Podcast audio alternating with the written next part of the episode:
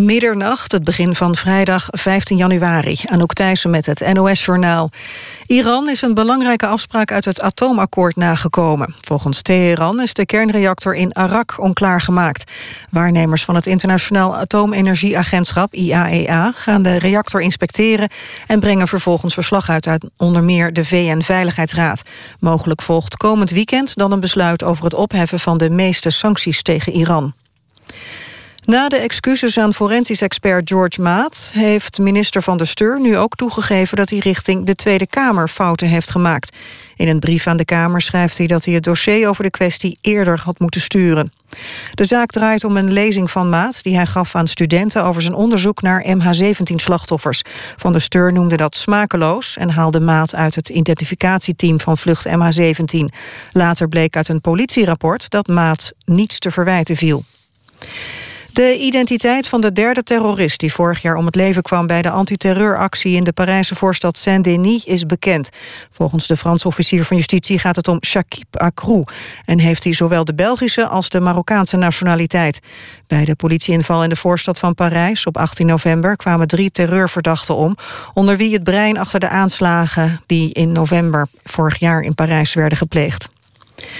De eerste herverdeelde vluchtelingen komen naar Nederland. Het zou om 50 Eritreërs gaan die nu in Italië verblijven. De vluchtelingen hebben de afgelopen dagen al bezoek gehad van Nederlandse ambtenaren. Europese regeringsleiders spraken vier maanden geleden af om 160.000 vluchtelingen over de EU te herverdelen. Zo willen ze de Zuid-Europese landen ontlasten. Het weer. De komende uren kunnen zware windstoten voorkomen aan de kust. In de rest van het land buien, vaak met regen of natte sneeuw. Ook in de ochtend buien, mogelijk opnieuw met natte sneeuw. In het noordoosten blijft het droog en het wordt een graad of 4. Dit was het NOS Journaal. NPO Radio 1. VPRO. Nooit meer slapen.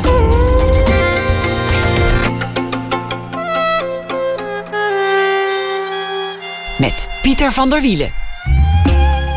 Goedenacht en welkom bij Nooit meer slapen. Over de hele wereld werden vandaag de gedichten gelezen van Atraf Fayyad. Hij is in Saoedi-Arabië ter dood veroordeeld omdat hij atheïsme zou prediken. Aandacht voor dat verhaal na ene. Gerard-Jan Reinders komt langs. Hij komt praten over zijn nieuwe voorstelling Oost-West. En uh, hij zal ook wat kaarten trekken in de rubriek Open Kaart. Thomas Verbocht zal elke dag deze week een verhaal voor ons schrijven over de voorbije dag. En dat draagt hij voor na één uur. We beginnen met Nathan Vecht. Ooit wilde hij architect worden. Hij heeft er zelfs een opleiding voor afgerond. Maar nog voor de paal van zijn eerste gebouw in de grond werd gemapt, had hij een andere droom. Een nummer op het podium was waarschijnlijk waar het allemaal begon. En samen met Ruben Nicolai werd het een cabaretduo. Ze wonnen zelfs een prijs. Maar inmiddels is hij weer wat anders gaan doen. Hij is een van zijn lands bekendste en beste toneelschrijvers. Hij schrijft voor televisie en voor eh, theater. Een nieuw seizoen komt eraan van de tv-serie Missie Aarde. Over een groep astronauten die op kolderieke wijze door het heelal dolt op zoek naar een beter leefbare planeet, want aarde staat inmiddels onder water. Komende zomer zal hij de zomercomedie schrijven in de ban van Broadway, te zien in het De La Mar Theater. En hij is een van de vaste schrijvers achter Koefnoen. Werkt ook voor de Mug met de Gouden Tand. Afgelopen jaar voerde zij een stuk van hem uit, de door hem geschreven voorstelling Kunsthart over de moeizame verhouding tussen de Nederlander en de kunsten.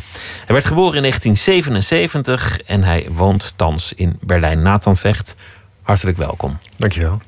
Laten we beginnen met, met die aanvankelijke droom dat je, dat je architect wilde worden. Ik weet niet of het een droom was. Ehm, het was een beroepskeuze. Nou, het was een, ehm, het was een poging om maar iets te gaan doen terwijl ik geen idee had wat. En uh, ik wist wel dat ik iets wilde maken. En dat ik ergens op een leeg veld wilde beginnen met iets creëren. Maar wat, wat ik toen wilde maken was nog niet helemaal duidelijk. Maar het moest iets concreet zijn. Je wilde, je wilde niet iets, iets maken dat niet zichtbaar of tastbaar was. Zoals een, als een marketingplan, dan maak je ook iets, maar dat is dan wat nee, minder ik, ik had, ik had niet eh, de droom een marketingplan te maken. Um, nee, ik, ik, ik wist het echt niet zo goed. En ik, ben, uh, ik kwam toen in de... Um, in, bij de TU Delft had je, was een open dag en dan kwam ik in de maquettehal van de bouwkundefaculteit en dan rook het naar gezaagd hout en naar lijm en koffie. Het was een hele grote, mooie, open ruimte. Toen dacht ik, dit is wel een fijne plek. En dan zaten mensen een beetje te priegelen, maquettes te bouwen. Toen dacht ik, nou, daar zie ik mezelf wel tussen zitten. Maar echt architect worden, dat heb ik volgens mij nooit gewild. Maar toen was ik daar, toen begon het. De drie bouwstenen van een maquette: koffie, hout en lijm. En, en daar stond jij dan. Je, je, je ouders die waren allebei arts. Ja. Dat, dat is weer heel iets anders. Ja. Had je dat niet meegekregen om, om, om dat te gaan doen? Nee. nee, er was ook geen enkele druk dat ik ehm, ze daarin moest navolgen. Dus eh, nee, ik was zelfs vrij om te kiezen wat ik wilde. En ik, maar ik wist het alleen nog niet. Dus het heeft een aantal jaar geduurd voordat ik op de goede plek uitkwam. Was er wel altijd al een, een liefde voor theater of, of, of voor cabaret? Ik denk het wel, ja. En ik, ik, ik heb in, in mijn laatste jaar van de middelbare school... ehm, ben ik door wat klasgenoten overgehaald om een, een stuk te schrijven. Eh, terwijl ik zelf daar toch niet volgens mij in die tijd heel erg mee bezig was. Maar zij zagen blijkbaar er iets in mij dat ze dachten... dat, dat kan hij wel even doen. En ik weet nog wel heel goed dat ik op het podium stond... en een van de rollen had. En dat ik andere mensen mijn tekst zag uitspreken. En dat die zaal dubbel klapte van het lachen. Een zaal vol, nou ja, medescholieren en ouders en zo. Gewoon een, een schoolaula. Ehm, en dat ik daar stond. En dat moment weet ik nog heel goed. Dat ik dacht, wat gebeurt hier nou? Ehm, ik ben daarna geloof ik mijn eigen tekst ook meteen kwijtgeraakt. Ik heb alleen maar verwonderd staan kijken naar waar ik, waar ik me bevond. Maar dat, dat moment, dat weet ik nog. En maar het, vlak daarna, toen ik kon kiezen waar, hoe nu verder... kwam het blijkbaar niet in me op om, om dat al te gaan doen. Wat was die verwondering? Jij schrijft een grap op en mensen lachen. Nou ja, dat je een aantal woorden gewoon in een bepaalde volgorde op papier kan zetten, dat iemand ze uitspreekt en dat, daar, dat die zaal zo reageert, dat was, dat was wonderbaarlijk, ja. Nou ken ik volks, volkstammen die daar ook een frustratie in zouden kunnen zien. Namelijk dat jij een hele goede grap bedenkt en dat iemand anders de zaal aan het lachen krijgt. Nee, Maar dat had heb jij ik- niet? Nee, dat heb ik nooit gehad ook. En eh, ik vind het ook nu, ik, ik teksten schrijf en zelf niet op het podium eh, sta... Of, of niet in beeld ben bij zo'n televisieserie... en hele goede mensen dat zie doen... Ben ik, eh, bewonder ik ze dat ze dat zo ontzettend goed kunnen. Ik heb wel zelf even op het podium gestaan... en ik, ik kon me daar wel redden... maar het voelde op geen enkele manier dat ik daarvoor geboren was. Nee. Ehm, en het vak waar ik nu in zit, is, is we, het is, het is gezamtkunst. Dus we, we hebben allemaal een klein gedeelte waar we, wat we aardig beheersen. En, maar zonder elkaar lukt het niet. En ehm, dat spelen, dat, ehm, daar zijn andere mensen veel beter in. Ja. Laten we luisteren naar een compilatie die we hebben gemaakt van een aantal dingen van jouw hand door de jaren heen. Ik weet je oom, je tas, je oksel, je tranen en gewoel. Maar zou je weten als ik knik, dat ik dan nee bedoel? Laat ik kort en goed zijn. Ik vind u het meest verwerpelijke, linkse, multicul, subsidieslurpmens van de hele elitaire grachtengordelkliek. Welkom bij Sterren op het Doek. Kunstenaars aan de slag. Wij zijn niet groots en meeslepend. Wij zijn klein en winstgevend. Voor de mensen die hier nog nooit een postbodepak aan hebben getrokken... is het goed om te weten wat er gebeurt als je zo'n pak aantrekt. Want wat er dan gebeurt is... iedereen gaat heel erg aardig tegen je doen. Eh, en er gaan ook deuren open die normaal gesloten blijven. Bijvoorbeeld, ik heb een keer eh, had mijn postbodepak aan... en toen ben ik beland eh, op het huwelijksfeest van Willem-Alexander en Maxima. De hoop is gevestigd op de bemanning van de Tasman. De opdracht. Vind een nieuwe thuisplaneet voor de mensheid. Dit is... Missie Aarde. Een stuk uit uh, Koefnoen, een stuk van een uh, radio uh, theatertekst die je hebt gemaakt voor het programma Waar Gebeurt, was dat. We hoorden iets van jouw theaterprogramma samen met Ruben Nicolai, van ook alweer twaalf jaar geleden of zoiets. En we hoorden een stuk van Missie Aarde. En dan ben ik vast nog iets vergeten. Maar, uh, Kunsthart. Kunsthart van de mug ja. met uh, de gouden tand. Over de omgang van, van de Nederlander met, met de hoge kunsten. Je, je was dus student bouwkunde, maar ergens wist je al dat, dat het iets moois heeft, iets gaafs, wanneer jij een tekst schrijft en anderen daar een, een zaal mee plat krijgen. Deed je tijdens die studentenjaren nog wel iets aan, aan ja, ik, heb, ik heb, uh, ben er altijd wel. Ik speel piano en ik zing op amateuristisch niveau. Dus ik heb in een bandje gezeten. En, en ja, het was altijd, stond altijd wel iets aan, maar niet op een, niet op een manier dat, dat ik daar echt uh, mijn best voor deed. En toen naderde het einde van die studie en toen dacht ik, zometeen word ik architect. En het is een prachtig vak en veel vrienden van mij zijn architect. Uh, maar ik wist dat ik dat niet moest gaan doen. Dus toen moest er iets anders gebeuren. Ehm, toen ben ik met eh, Ruben hebben we een eh, auditie gedaan voor een. We, kenden elkaar niet zo lang en we voelden wel aan dat we. Waar, waar kenden jullie elkaar van? Ja, via wederzijdse vrienden. En we stonden af en toe in het café een beetje te pingpongen en grappen te maken. En toen dachten we, zullen we niet voordat het echte leven begint... één keer in een echt theater staan. Toen hebben we auditie gedaan voor het eerste de beste festival... waar we ook niet zoveel van wisten hoe dat zat. Dat was het Kamerettenfestival. Puur met het idee, als we door die auditie komen... staan we één keer in een echt theater. En toen stonden we, tot onze grote schrik en verbijstering... een paar maanden later in het nieuwe Luxor Theater voor 1600 man. Dat was een, dat was een debuutvoorstelling. En ik had echt geen idee wat er aan de hand was. En ik denk dat die, die onwetendheid, onbevangenheid ook... eh, ja, dat ik later pas door had waar ik in stond. En toen wonnen we...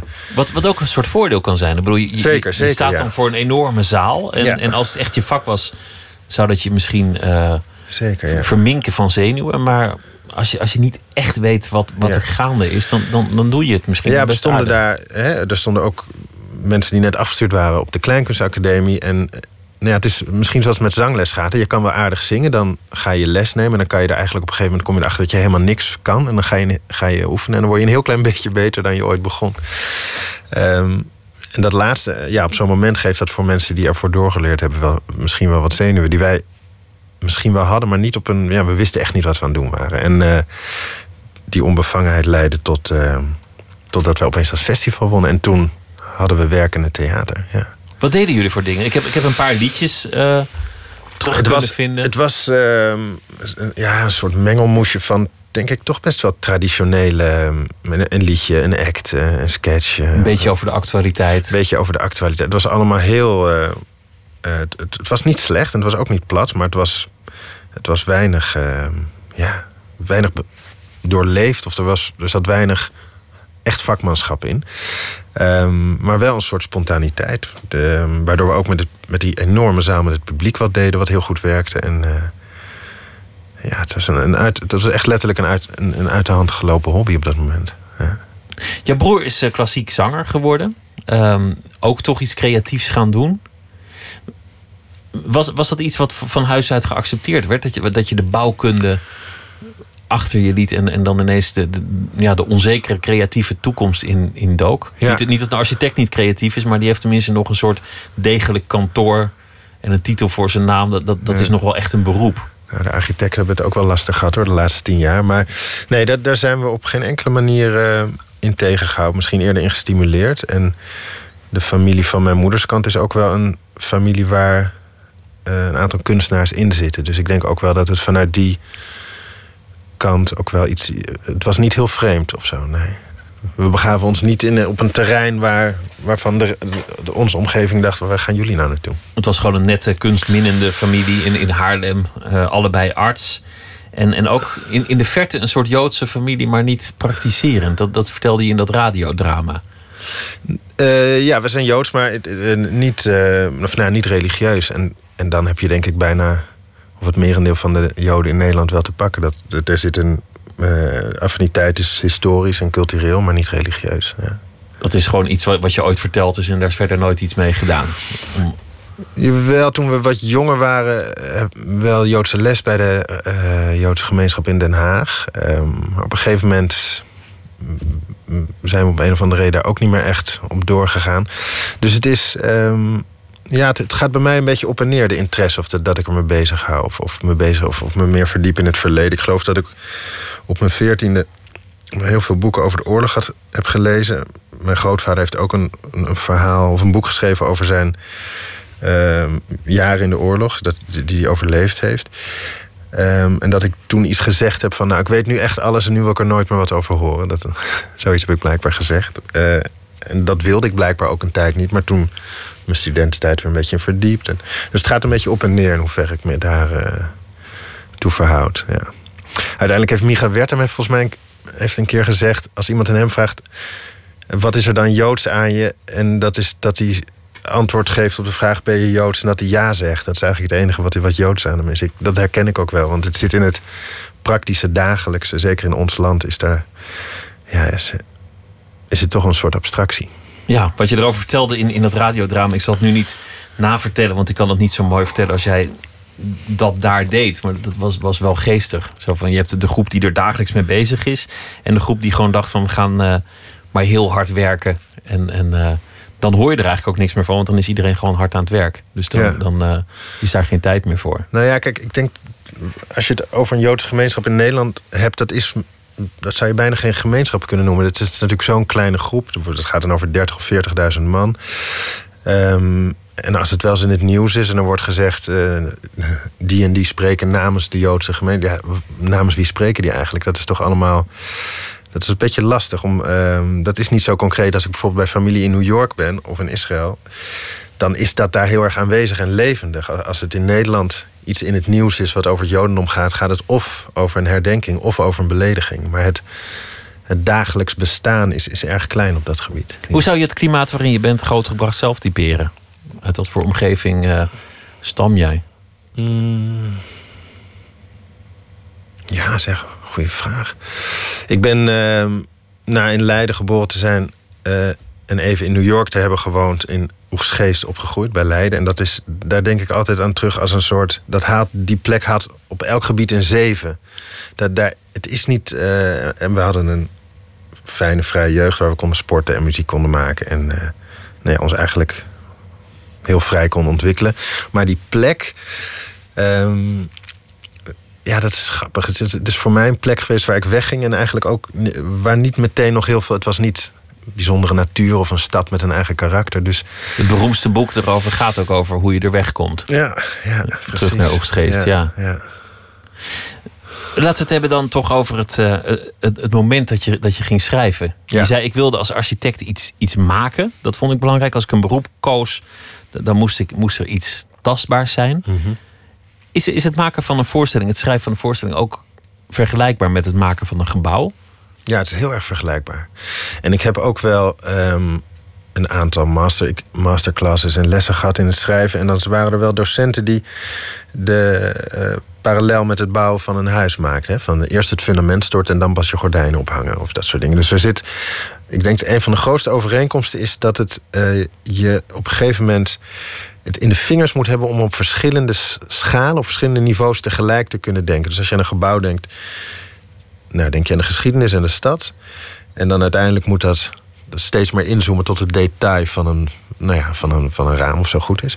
En datzelfde gaat eigenlijk op voor het construeren van een, van een, een filmscenario of een, of een televisieserie of een toneelstuk. Daar moet je ook kunnen, heen en weer kunnen nou ja, zeppen tussen de grote lijn van A tot Z en, en een dialoogje. En, daar, en als het goed is, als iets werkt en als het klopt, dan grijpt het in elkaar. Dat, dat geldt denk ik voor beide vakken wel. Moet Rem, je- Rem Koolhaas, onze grootste Ja. architect, ehm, in ieder geval qua bekendheid, die, ehm, die is begonnen als scenario schrijver. Dat is ook een wonderlijk toeval. Dat, dat jij bent begonnen als architect Ja, of- en, andersom. Of misschien dan toch niet zoveel toeval, omdat die beroepen iets met elkaar gemeen hebben. Ja. Wil, wil dat ook zeggen dat je alle, alle wetten van, van het theater moet kennen om een goed scenario schrijver te zijn? Moet, moet je een enorme encyclopedische kennis hebben van klassieke voorstellingen, be- beroemde voorstellingen?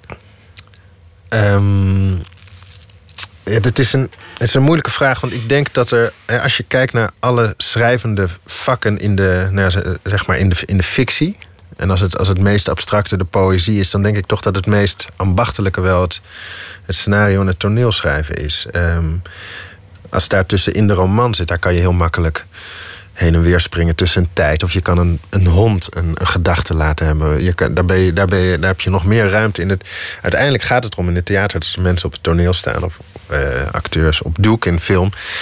die dialoog uitspreken. Ehm, en daar zijn natuurlijk allerlei manieren van om van de regels af te wijken... maar dat is, dat is uiteindelijk toch wel iets behoorlijk ambachtelijks. Daarbinnen zijn er allerlei vrije vormen te bedenken. Maar je, je hebt denk ik met de meeste restricties te maken... De ruimte is Ehm, beperkt. Je liefst ja. één kamer met drie mensen erin. Of, of je kunt niet seppen tussen honderd plekken. Ja. Dat wordt theatraal ingewikkeld. Ja. Dus het gaat om tekst en personages. Dat zijn, dat zijn de belangrijkste. Ja, en om dat dingen. goed te krijgen, moet er ontzettend veel gebeuren wat je niet in, het, in, eh, in je script leest. Dus, dus eh, het lezen van een scenario, van een toneelstuk, is ook behoorlijk ingewikkeld, omdat het voortdurend gaat over datgene wat je niet leest. Wat er niet staat. Wat er niet staat, ja. ja. Is het wel eens helemaal verprutst door iemand anders? Ja, Dat, dat je een Ja. prachtig stuk had geschreven. Dat je dacht, dit is mijn beste stuk.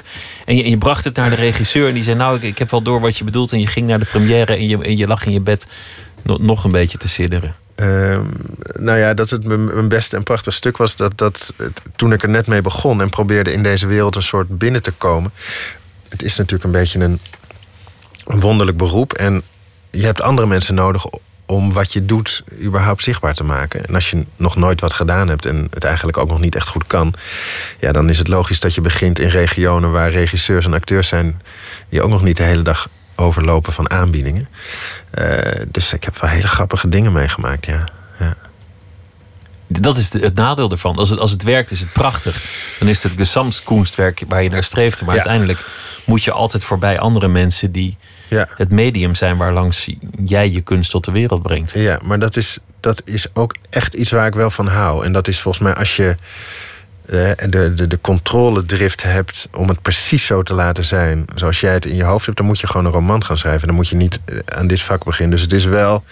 Ik hou ook heel erg van het theater en van, van film. Is, het is, ik ben geen proza-schrijver die in het theater is beland. Dus het gezamenlijk iets maken. En het, ik ben me heel erg bewust dat ik een halffabrikaat aflever. En als er geen regisseur, producent en acteurs zijn die daar iets mee willen doen, dan is het er niet.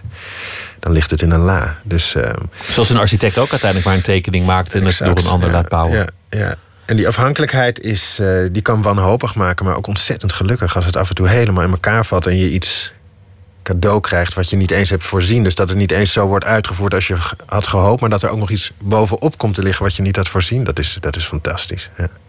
We gaan luisteren naar eh, muziek, omdat er eh, op het Eurosonic Noorderslag Festival van alles gebeurt deze week in, eh, in Groningen. Bands presenteren hun werk aan elkaar, zichzelf en de wereld en ook aan de pers. Zoals de Britse band Blossoms. We gaan luisteren naar Blossoms met het nummer For Evelyn.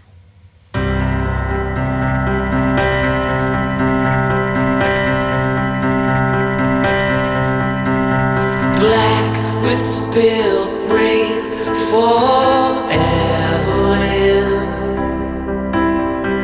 High beside you in the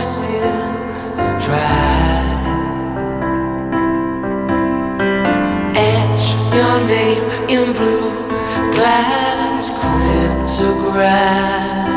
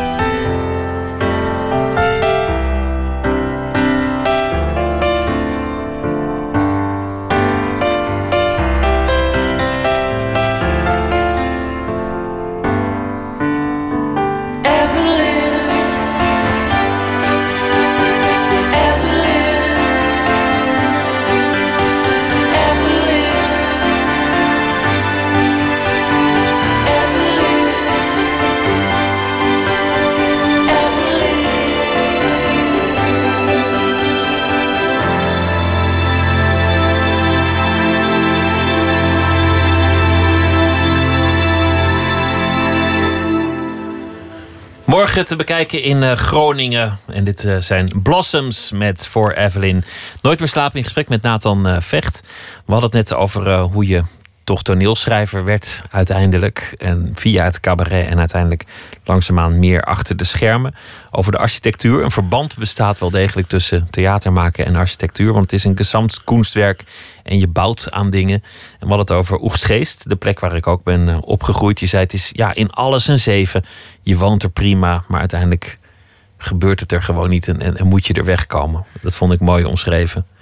Nu woon je in Berlijn inmiddels, Ja. sinds, sinds een paar jaar. Hoe, hoe ben je daar verzeld geraakt? Of sinds een jaar. Ehm, ik ben de laatste, ik denk de laatste tien jaar regelmatig eh, daar een paar weken geweest. Het is daar.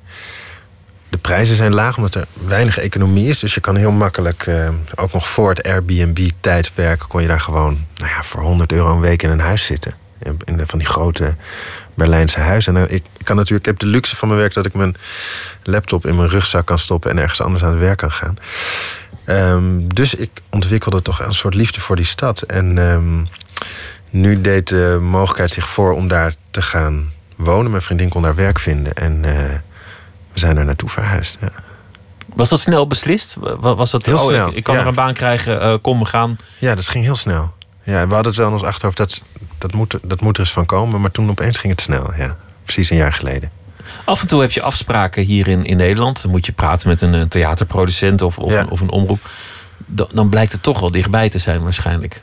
Ja, je hebt die, eh, die, die hele goedkope vlucht. En dan, dus ik, ik kan in Berlijn heel vroeg opstaan en dan om negen uur in Amsterdam een eerste afspraak maken. Wat heel surreëel is aan het begin, maar nu ben ik daaraan gewend. En ik heb, krijg je een heel ander, ander idee over, over afstanden. Wat, wat, ehm, en ik ben een paar dagen per maand eh, in Nederland, in Amsterdam. En dan heb ik wat afspraken achter elkaar, zoals nu. En dan ga ik weer terug om daar eh, in alle rust verder te schrijven. Ja. Helpt het voor een theatermaker en ook als je eh, het soort dingen doet dat jij doet? Hè? Bijvoorbeeld schrijven voor Koef Noen of voor de Mug met de Gouden Tand. Het gaat vaak toch over Nederland en over de samenleving. Dingen die een beetje in de actualiteit gestoeld zijn. Helpt het als je een buitenstaander bent? Als je met afstand kijkt? Eh, ja en nee. Ik, ik denk voor zoiets als Koefnoen niet. Daar ben ik nu ook mee gestopt. Dat, dat kan niet meer vanuit daar. Ehm, Dan moet dus- je dichterop zitten. Ja, dan moet je bovenop dat dagelijkse nieuws zitten. En dat is nou juist een verademing om niet, niet meer te hoeven. Ehm, en door wat meer afstand te nemen... ik denk ik dat, dat je het sneller, scherper ziet ehm, wat er in ons land gebeurt. Ook omdat je perspectief echt wel verandert. En zeker vanuit een land als Duitsland of een stad als Berlijn... waar toch eigenlijk wel zo'n beetje de hele historie... En, en ook het heden van Europa zich afspeelt... is het interessant om van daaruit naar Nederland te kijken. ehm, en hoe druk we ons hier maken om dingen die buiten ons land misschien toch wel weer heel anders zijn. En dat is wel fascinerend, ja. Noem, noem eens zo'n moment dat, dat je dacht: Goh, dat is heel anders in Nederland dan, dan in Duitsland. Of, of hier kijk ik plotseling anders tegenaan. Nou, ik, ik volg eigenlijk bewust niet heel erg veel meer het Nederlandse nieuws... of dat ik Nederlands tv kijk. We hebben daar ook fysiek geen tv, dus af en toe kijk je wat op je laptop terug. En ehm, in Duitsland is nu natuurlijk die vluchtelingendiscussie heel groot. En, en Duitsland is een ernstig land met een groot historisch besef... en lange praatprogramma's en, en, en eh, kranten zonder kleurenfoto's. En ik weet nog dat ik nou ja, dit is, is nu de laatste maand natuurlijk hectisch op dat gebied. Dat ik even iets, dat programma van Jeroen Pauw terugkeek. En daar was ook een vluchtelingengesprek gaande, of discussie. En opeens stopte dat en kondigde hij een filmpje aan. En toen was er een dronken model, dat liep over een catwalk. En die viel daarvan af. En toen zei hij, heeft u ook filmpjes van dronken modellen... die van een catwalk afvallen? SMS ons dan op dit nummer. En toen gingen ze door met de discussie over de vluchtelingen. Over de loodzware wereldproblematiek. En dat was zo opeens zo absurd. Ik denk dat het überhaupt absurd is, maar vanuit dat Duitse perspectief is dat volstrekt krankzinnig. En dat, eh, ja, dat was interessant. Ja. Als je een Duits verkiezingsdebat eh, zag tot voor kort, dan, dan ging het ook over, over eh, hele technische dingen. Dan, ging het over, over 1,2 of 1,3 miljard en, en of je de lonen moest koppelen aan de rente of niet. En het werd allemaal heel technisch en heel saai en iedereen liet elkaar uitpraten. Ja. Knikkenbollend saai, maar ook Ja. een beetje jaloersmakend saai. Ik weet het niet. Ik denk dat, het, dat er voor allebei wat te zeggen valt. Voor de, de Duitse ernst en saaiheid valt af en toe wat te zeggen, af en toe niet. En voor de Nederlandse luchtigheid en gezelligheid, die heeft ook niet alleen maar slechte kanten. Dus het, ik, ze hebben, beide landen hebben dan weer ook twee zijdes aan die medaille. Maar het is, het, is, het is wel zo dat als je in. Ik heb nu een werkplek in een, in een oude chocoladefabriek. Dat klinkt allemaal heel romantisch, maar dat is het ook wel een beetje. Met wat, eh, wat Duitse jongens in creatieve vakken met eh, dezelfde soort computers. En als je daarmee aan het lunchen bent, dan schrik je af en toe dat ze luisteren, nadenken, je nog een vraag krijgt en nog een vraag. Dus het, het, eh, waar het in Nederland snel een soort elkaar overtoepen is in gevatheden, is het daar. Zeker aan het begin moest ik daar heel erg aan wennen van. Ze luisteren naar me. Ja. Ik heb wel de indruk, dat als ik het nieuws volg, maar dat, dat zijn dan voornamelijk Nederlandse en Amerikaanse kranten, dat Du- Duitsland aardig op zijn kop staat op, op dit moment. Weer over de vluchtelingen, 1 miljoen toegelaten, dan, dan wat er in Keulen is gebeurd en, en Ja. alle, alle reacties daarop. Nou, ik vind het. Het is interessant dat je dat zegt, maar het is, ik vind het heel moeilijk om daar eigenlijk eh, een antwoord te geven op die vraag. En het is, ik merk dat ook nu wel als ik in Nederland ben, dan zo, het staat daar wel op zijn kop, inderdaad. Wat ook, ook wel bepaalde gebieden gaan is. Maar Duitsland is zo ontzettend groot. 16 boendeslanden die enorm van elkaar verschillen. 80 miljoen mensen. Eh, ja, en in Berlijn durf ik niet eens te zeggen dat ik die stad in de, helemaal in de vingers heb. Maar misschien een aantal wijken waar ik kom. Maar niet die 4 miljoen mensen. En het, er, zit, er zitten zulke grote verschillen in dat land. Dus het interessante is, wat is daar nu in Keulen gebeurd? Nou ja, Den Haag ligt dichter bij Keulen dan, dan Berlijn. Het is, en we leven in een tijd dat er meteen geduid moet worden. Meteen iets over gezegd moet worden. Ehm, heel ingewikkeld. Ik, ik denk, ik, denk, ik zou er eigenlijk niet, niet iets over durven zeggen. En, ehm, Maar merk je dat, dat het verhitter wordt? Dat, dat, dat de gesprekken meer emotie winnen? Ja, maar die, die ernst van en, en die vurigheid zit natuurlijk ook al wel in de volksaard. Dus ehm, er, zijn, er staan absoluut dingen op, zijn dingen aan het veranderen. En het politiek correcte, wat bij, wat bij ons weg is sinds Fortuin, dat is daar nog, zit in alle gelederen van de, eh, nou van in ieder geval van de elite, zit dat heel erg. En dan kan je zeggen, jongens, dit is ouderwets. Jullie moeten luisteren naar eh, de boze eh, werklozen uit het oosten en de bange ehm, conservatieven uit het zuiden. Daar moet je naar luisteren in plaats van ze wegzetten om ze meteen weer een of ander rechtsextremistisch stempel eh, op te plakken. Aan de andere kant denk ik ook niet dat ik nu binnen een jaar woon... dat ik echt weet hoe het is om een Duitser te zijn... en, de- en die historie mee te dragen en het, eh, het vuur dat daarop kan komen... Is, zal echt iets anders zijn dan hier. Dus hoe zij daar weer mee omgaan... het is ook weer... Het is op dit moment voor mij interessant om er naar te kijken. Maar moeilijk om het, om het, om het te Ja, duiden. en, en dat hoort misschien ook wel bij het werk wat ik doe. Dat, is, dat theater is toch traag. En, ehm, Wat ook de kracht van het theater is. Ja. Dat is nou net een plek waar, waar je de afstand kunt nemen. Waar je mensen misschien twee uur vast kunt houden. En meenemen naar iets wat wat verder af ligt. Ja. v- v- Van de waan van de dag en, en, en de hypes. Laten we het hebben over, eh, over Missie Aarde. Want, want dat is een ruimteschip met allemaal mensen met extreme karakters. Die daar samen tot elkaar veroordeeld zijn. Ook een soort theatrale situatie. Want, want je kan nergens naartoe. Er zijn maar zoveel kamers in een ruimteschip. Elke keer komt er één thema langs. Een van de, een van de afleveringen moest er een nieuwe kapitein gekozen worden. Of een nieuwe aanvoerder of gezagvoerder van het, eh, van het ruimteschip. Dat was een hele aardige parodie op, op de Nederlandse politiek. Op het populisme. Op, op lijsttrekkers die vurige speeches houden. Die ineens een gekke toon krijgen. Dan heb ik het idee dat, dat jij dat heel goed bestudeert. Wat er gebeurt in de politiek. Dat je dat heel goed volgt. Of, of is dat niet zo? Ehm, ja, ik heb wel een zekere verslaving op een gegeven moment iets aangeleerd in dit werk. Dat, dat, je, dat ik snel veel kan scannen en kan opslaan. En af en toe ergens wat langer over lezen.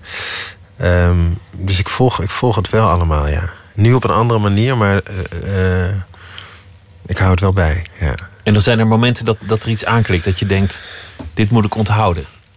Dit kan ik gebruiken. Ja, en het is vaak niet een één concreet ding. Het is toch vaak een soort ondefinieerbare optelsom van dingen die je leest, wel eens ziet, eh, van mensen direct hoort. Of als je een keer live ergens in, in de buurt bent, of toevallig iets ergens iets opvangt, of iemand die je kent. Het is altijd een, ehm, een soort ondefinieerbaar potje waar alles in komt en waar weer wat uitkomt. Maar het gebeurt me niet zo vaak dat ik heel specifiek een, eh, iets uit die actualiteit of realiteit pakken en daar nou per se iets mee, mee wil. Het staat met iets meer afstand er vandaan. De karakters zijn zowel in theater als in zo'n tv-serie fundamenteel.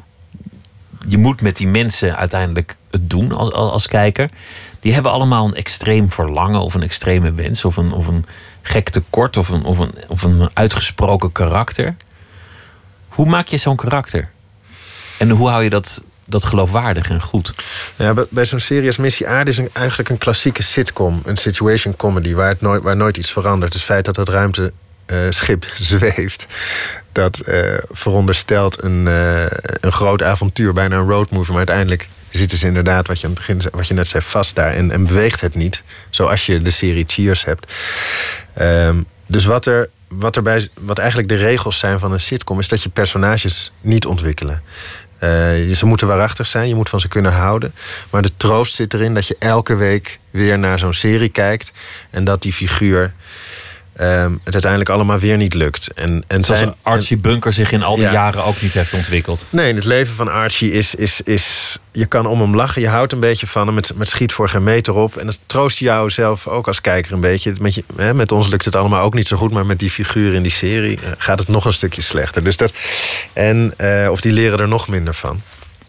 Ehm, dus dat zijn, weer, dat zijn weer specifieke personages. Als je het over theater hebt, dan, dan kom je daar niet mee weg. Eh, die moeten een, in, in een stuk van anderhalf uur of twee uur een ontwikkeling doormaken. Maar anders is het niet interessant om met ze mee te gaan. Dus dat, is, dat zijn wel wezenlijk ander soort personages die je dan aan het bouwen bent. Dus het begint ook heel erg.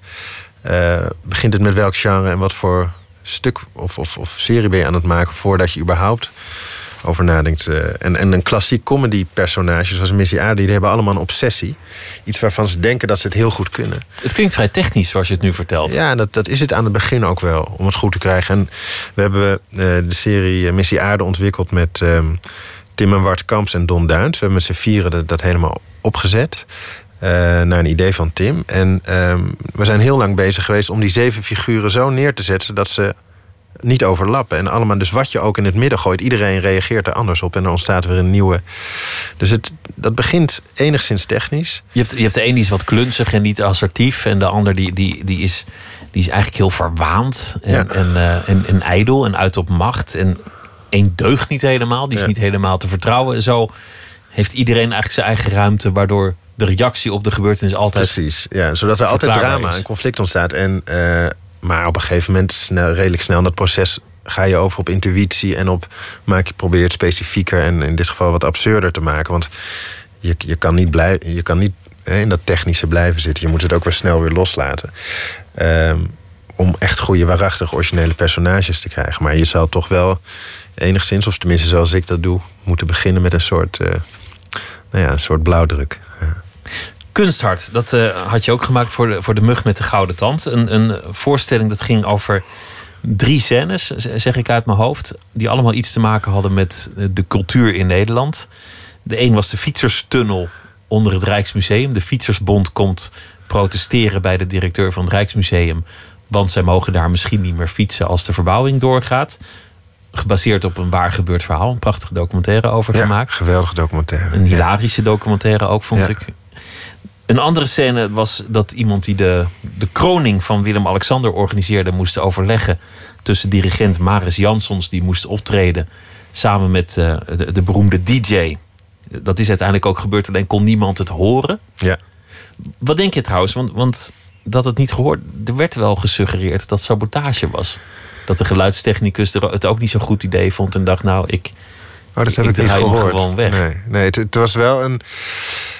Ik heb, ik heb nooit die. Ik heb geen complottheorie gehoord. Maar het, ehm, het was inderdaad wel aantrekkelijk om over dat complot na te denken. Ehm, het hele idee van deze voorstelling was om verschillende partijen uit de Nederlandse maatschappij. die zich op een of andere manier verhouden tot de kunsten. bij elkaar te zetten. En eigenlijk ja, die elkaar gewoon letterlijk en figuurlijk niet verstaan. Eh, en dat zijn, dat zijn interessante ontmoetingen. Daar kan goed drama uitkomen en goed, een goede comedy. Dus deze combinatie van de beroemde DJ en het, en het deftige orkest... en dan in combinatie met het Koningshuis, daar zat, daar zat veel in. Want, want je hebt het, het beste orkest van, van Europa, of één van de. Een, in ieder geval een heel beroemd orkest.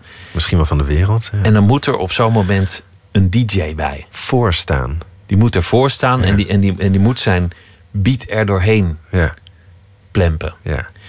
Als dat een artistieke keuze is, omdat het ze allebei interessant lijkt, nou ja, vooruit. Maar waarschijnlijk was dat toch de angst dat mensen het anders te elitair zouden vinden. Ja.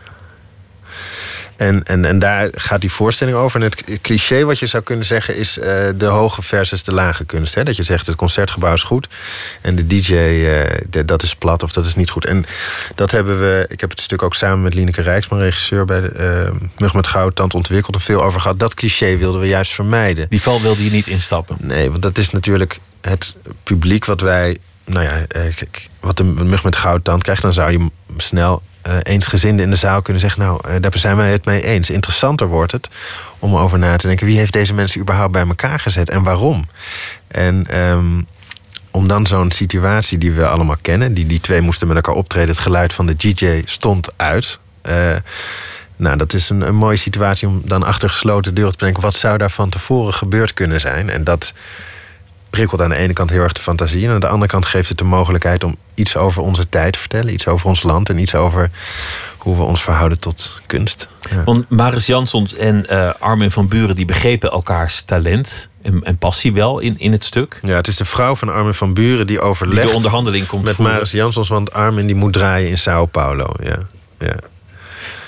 Maar uiteindelijk probeert Maris Jansons dan uit te leggen aan degene die het organiseert dat, dat het meer is dan, dan, dan muziek, maar dat het, dat het zijn leven is. Die Ja. probeert die grote passie over te brengen. En die, die loopt stuk op een soort koopmansgeest. Ja. Dat lijkt me typisch iets wat je anders bent gaan bekijken sinds je in Duitsland woont. Want, want als je in de ons omringende landen kijkt, Engeland, Frankrijk, Duitsland, daar, daar is die houding ten aanzien van de kunst totaal anders. Ja. Dat is echt een, volgens mij een, een wezenlijk verschil. Nee, dat is ook echt absoluut anders. En dat, dat zit ook in, die, in een ander deel van de voorstelling. Dat een, hè, wanneer een Franse, Duitse of Engelse politiek de kunst af zou vallen, kost het hem zetels. En hier kan je er zetels mee winnen. Dat is wel een verschil. Ja. En ehm, nou ja, ik was zaterdag eh, bij een toneelstuk in Berlijn. En dan, dan zit je inderdaad naast een, een of andere landelijke politicus. eh, die daar niet toevallig ook was, maar die daar ook was. Dat gebeurt in Nederland eigenlijk nooit. Die laat zich daar liever niet zien. Ze zijn gewoon niet geïnteresseerd. In ieder geval de lichting die er nu zit. Ja. Het merkwaardige was dat de Nederlandse kunstsector eh, meestal reageert, en dat was bij, bij de laatste bezuinigingsronde ook, door de dialoog aan te gaan, ook in economische termen. Dat kunst indirect goed is voor de economie, want dat trekt bedrijven aan, of dat trekt toeristen aan, of dat verhoogt de arbeidsproductiviteit, of, of weet ik het. Ja. Dat is eigenlijk merkwaardig, dat, dat je je nut dan ook gaat bewijzen in de taal van de boekhouder. Dat is ook iets wat in die waar we het in die voorstelling over hebben. Dat het wanneer je de, de meetlat van de maatschappij, en die is nu toch voornamelijk economisch en vanuit ons land natuurlijk altijd gaat het over hè, de, eh, de koopman en het pragmatisme. Ehm, het is voor de kunst zich heel moeilijk te bewijzen op die meetlat. En een gedeelte van de kunst is, kan je ook niet uitrekenen. En ik heb op een gegeven moment een aantal filosofen daarover gepraat. Ehm, hoe kan je dan het nut bewijzen van de kunst? Ehm, en toen zei een van hen, en dat was een hele interessante opmerking, die zei: Je kan dat niet echt bewijzen. En eh, wat we in de filosofie altijd doen, als je iets niet kan bewijzen, dan draai het gewoon om. En dan zeg je. ehm, als u kunt bewijzen dat, dat de kunst niet moet bestaan, als u dat kunt bewijzen, dan houden we er morgen mee op. En dat kan die ander dan ook weer niet bewijzen. Dus dat is de retorische truc om het eigenlijk terug te geven. Van, we kunnen ons nut niet bewijzen, maar kunnen jullie dan bewijzen dat we nutteloos zijn? En dat is ook niet te doen. En uiteindelijk in de voorstelling is, is het Mark Rutte die een speech staat te oefenen, die dan de grootste pleitbezorger van de, van de kunst wordt. En een heel onverwachte speech geeft, waarin, waarin hij ook dit Ja. soort dingen tegen Ja. de sector zegt. Ja, ik laat, het, het, het, is een, het, is een wat gelaagder verhaal, maar als je het heel kort wil samenvatten, zou je kunnen zeggen dat wanneer hij nou ja, zich laat zien bij de elitaire kunsten, dat hem dat zetels kost, maar dat hij zonder in het geniep zelf zich eh, nou ja, te voeden met al die kunsten, het, het politiek bestaan niet vol kan houden in Den Haag, omdat het het, het enige is wat hem op de been houdt. En dan laten we hem na sluitingstijd met een pasje eh, het Mauritshuis in zijn eentje binnengaan. Want dat is, dat is de plek waar die, die die nodig heeft om de dag daarna Het al die de- figuren weer aan te kunnen. Ivo van Opstelten weer aan te kunnen, zoals Ja. hij het in de voorstelling zegt. ja, ja. Er is een nieuwe film van eh, Tarantino, The Hateful Eight. En eh, op de soundtrack daarvan staat een nummer van Roy Orbison. We gaan luisteren naar een nummer dat hij maakte in de jaren 60. There won't be many coming home.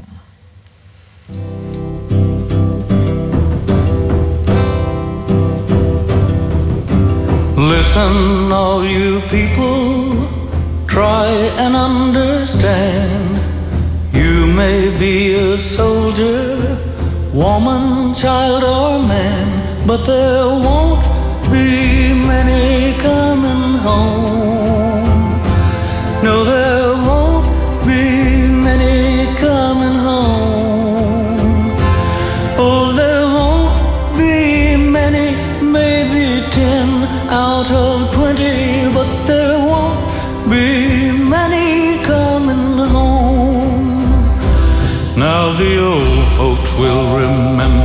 On that dark and dismal day how their hearts were choked with pride as their children marched away.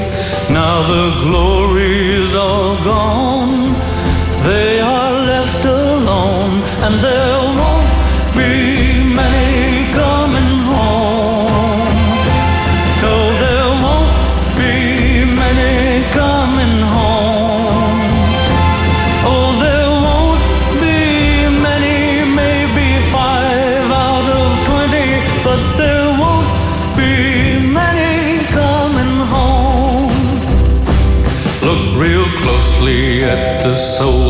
coming at you through the haze. He may be the younger brother who ran away.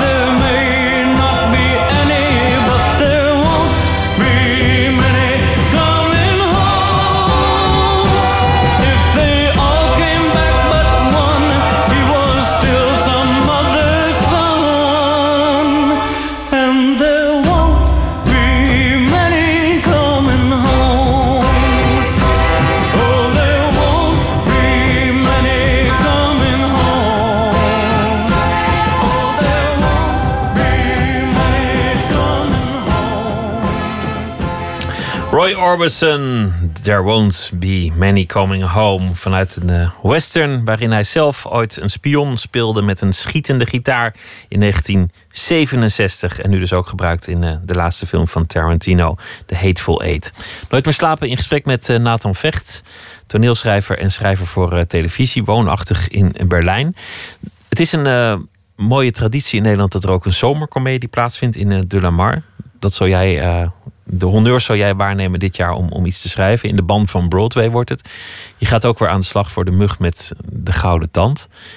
Je doet een beetje televisie en steeds meer toneel. Is dat eigenlijk een beroep dat, dat we in Nederland heel goed kennen, toneelschrijver? Nee, nee. We hebben een. ehm, ik denk dat we eh, wel toch wel een indrukwekkende Nederland, theaterlandschap in Nederland hebben. Er worden toch wel heel erg veel mooie dingen elk jaar in ons land gemaakt. Ehm, ook als je het vergelijkt met het buitenland, waar we dan eh, soms een beetje eerbiedig over doen. Misschien dat de kunstcultuur daar meer vanzelfsprekend is. Maar dat neemt niet weg dat ik geloof dat er echt heel veel moois wordt gemaakt. Eh, maar we zijn wel een regisseursland, een makersland. eh, en niet zozeer een schrijversland. En we hebben natuurlijk ook niet een dominante literaire traditie zoals Engeland of Duitsland dat heeft. En eigenlijk ook Amerika. Je wordt er niet echt beroemd mee. Het zijn niet de mensen die, die de grote naam worden uiteindelijk. Nee, we zijn, het, is een, het is de regisseur die. eh, ja, het is een. We hebben een. Hè, je, alleen Alex van Warmerdam en Maria Goos. Die, dan ga je naar een stuk van hun toe. eh, van een van hen toe. Ehm, maar voor de rest is het, gaat het om de regisseur in ons land. En dat is in, ehm, in die andere landen wel anders. Ja. Zoals jij erover praat, is het heel ambachtelijk. Van wat voor soort stuk wordt het? Nou, dan heb je dit en dit nodig. En dan, dan moet je zo te Ja. werk gaan. Maar goed, dat is hoe ik het doe. En ehm, dat, ambachtelijke zit ook in het begin. Maar er komt eh, in elke project weer een fase dat dat ambachtelijke volledig wordt overgenomen door de, door de intuïtie en door de taal en, en door iets poëtisch en door iets wat, nou ja, en, en dan is het vaak, en dan is dat leidend. Dus als ik, als ik iets van tevoren min of meer bedacht heb, een opzet en aan de slag ga en een personage neemt terwijl ik gewoon aan het werk ben, zeg dingen die ik bijna niet kon voorzien. Want soms gebeurt dat. En dat gaat in richting op die, ik- die ik niet heb zien aankomen. Dan volg ik dat. En dan gooi ik, gooi ik die blauwdruk een beetje om. Maar ik, ik, ik, dat, dat moet niet bekneld worden. Dus het is, het is deels ambachtelijk, maar deels ook wel intuïtief natuurlijk. Ja.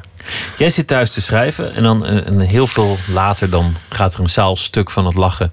Hoop je soms. Of, of van andere dingen. Spreek je het dan hardop uit?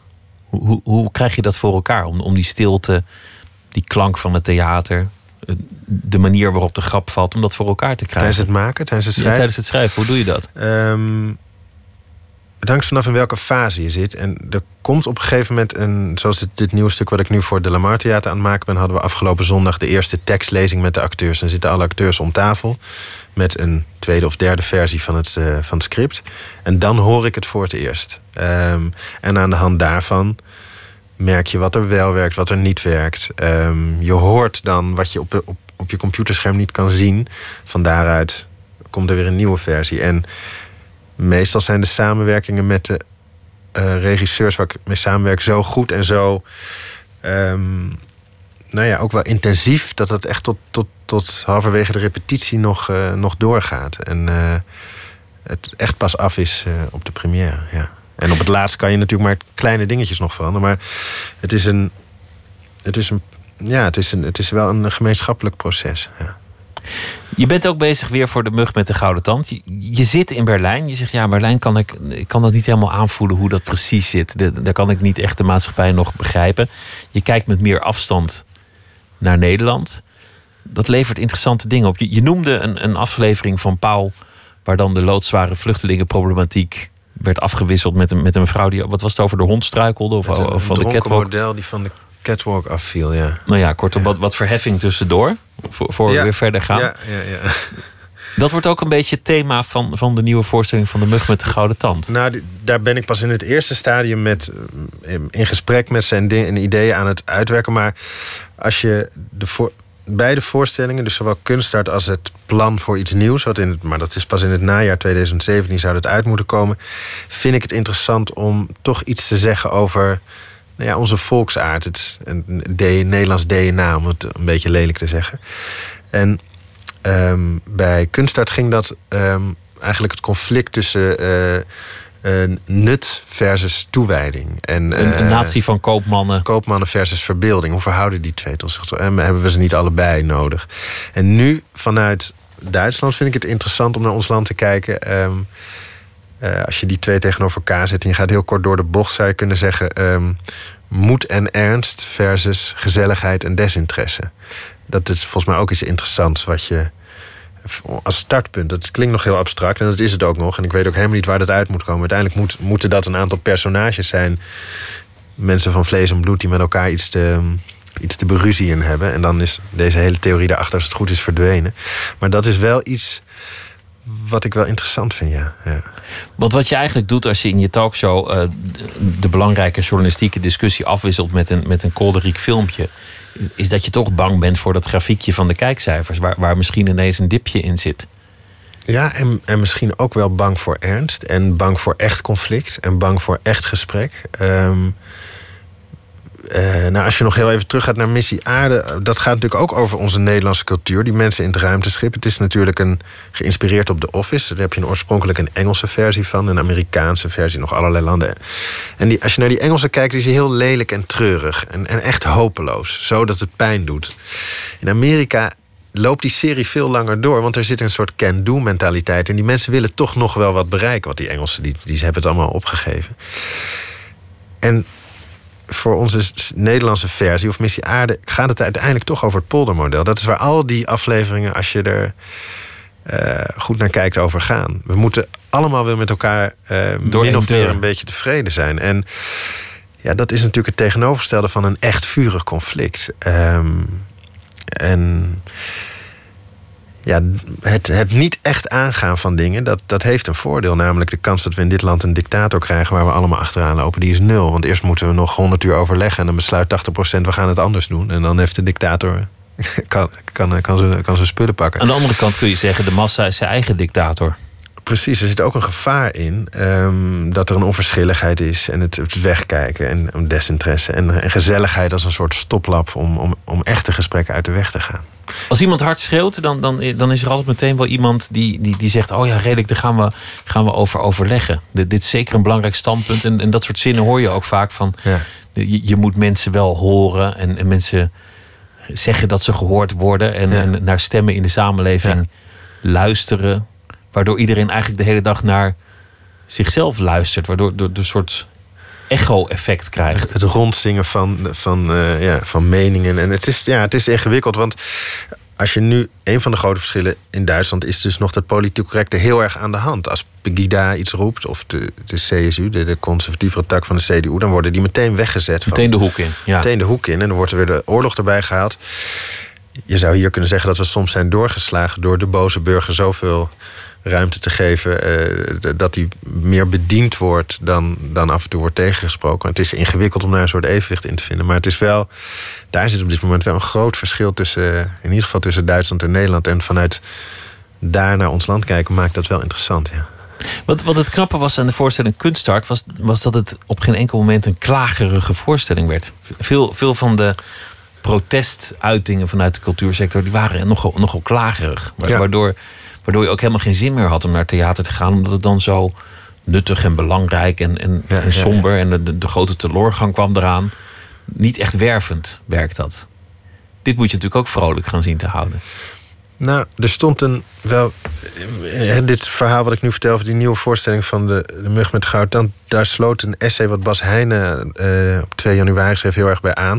Je kan alleen een krachtig geluid laten horen als je toch niet blind bent voor die partijen waar het niet mee eens bent. Zodra je ze als groepen ziet en meteen wegzet, dan doe je eigenlijk wat je, uh, wat je hen verwijt.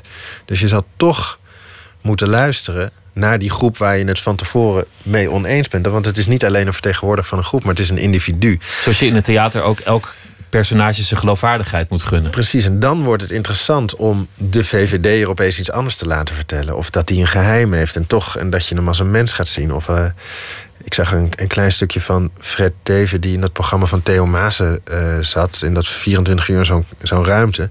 Dan zie je die man als mens, en je kan er daar iets positiefs of negatiefs van vinden, daar gaat het niet om. Maar je ziet opeens toch weer een andere kleur van zo iemand. En dan wordt het, wordt het niet die VVD-staatssecretaris die zus, zus en zo is. Maar dan ga je toch weer anders kijken. En het theater is bij uitstek volgens mij de plek waar je personages kan opvoeren waar je van aan het begin denkt, nou, dat zal er wel zo in zijn... dat er toch iets anders gebeurt. En dat...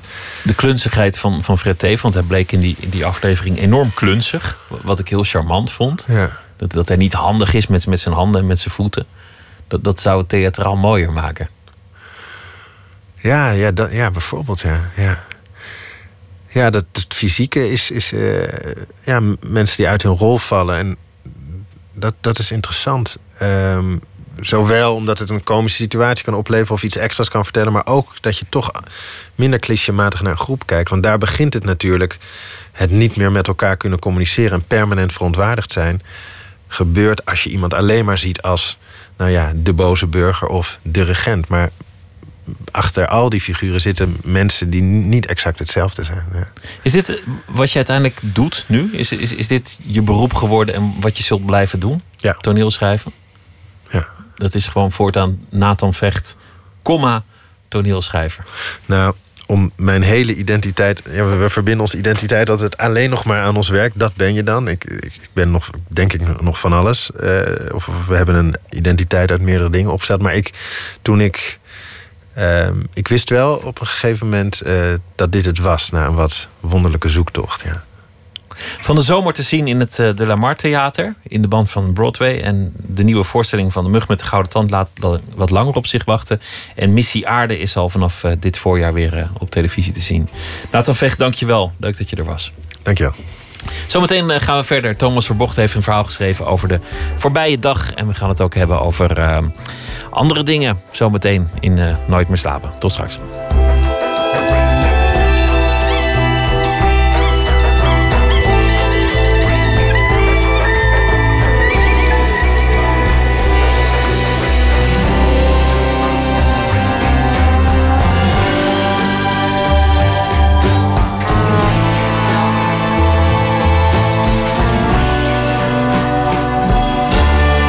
Radio 1.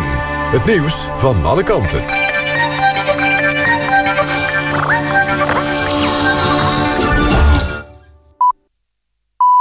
1 uur, en ook Thijssen met het NOS-journaal. Na de excuses aan forensisch expert George Maat... heeft minister van de Steur nu ook toegegeven... dat hij richting de Tweede Kamer fouten heeft gemaakt. In een brief aan de Kamer schrijft hij dat hij het dossier... over de kwestie eerder had moeten sturen. De zaak draait om een lezing van Maat... die hij gaf aan studenten over zijn onderzoek naar MH17-slachtoffers. Van de Steur noemde dat smakeloos... en haalde Maat uit het identificatieteam van vlucht MH17. Later bleek uit een politierapport dat Maat niets te verwijten viel. Iran is een belangrijke afspraak uit het atoomakkoord nagekomen. Volgens Teheran is de kernreactor in Arak onklaargemaakt. Waarnemers van het Internationaal Atoomenergieagentschap, IAEA... E gaan de reactor inspecteren en brengen vervolgens verslag uit... aan onder meer de VN-veiligheidsraad. Mogelijk volgt komend weekend dan een besluit over het opheffen... van de meeste sancties tegen Iran. De identiteit van de derde terrorist die vorig jaar om het leven kwam... bij de antiterreuractie in de Parijse voorstad Saint-Denis is bekend. Volgens de Franse officier van justitie gaat het om Shakib Akrou... en heeft hij zowel de Belgische als de Marokkaanse nationaliteit.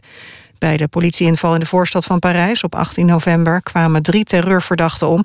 onder wie het brein achter de aanslagen die in november vorig jaar werden gepleegd in Parijs. De eerste herverdeelde vluchtelingen komen naar Nederland. Het zou om 50 Eritreërs gaan die nu in Italië verblijven. De vluchtelingen hebben de afgelopen dagen al bezoek gehad van Nederlandse ambtenaren. Europese regeringsleiders spraken vier maanden geleden af... om 160.000 vluchtelingen over de EU te herverdelen. Zo willen ze de Zuid-Europese landen ontlasten. Het weer. De komende uren kunnen zware windstoten voorkomen aan de kust. In de rest van het land buien, vaak met regen of sneeuw. Ook in de ochtendbuien, mogelijk met natte sneeuw. En het wordt een graad of 4. Dit was het NOS Journaal. NPO Radio 1. VPRO. Nooit meer slapen.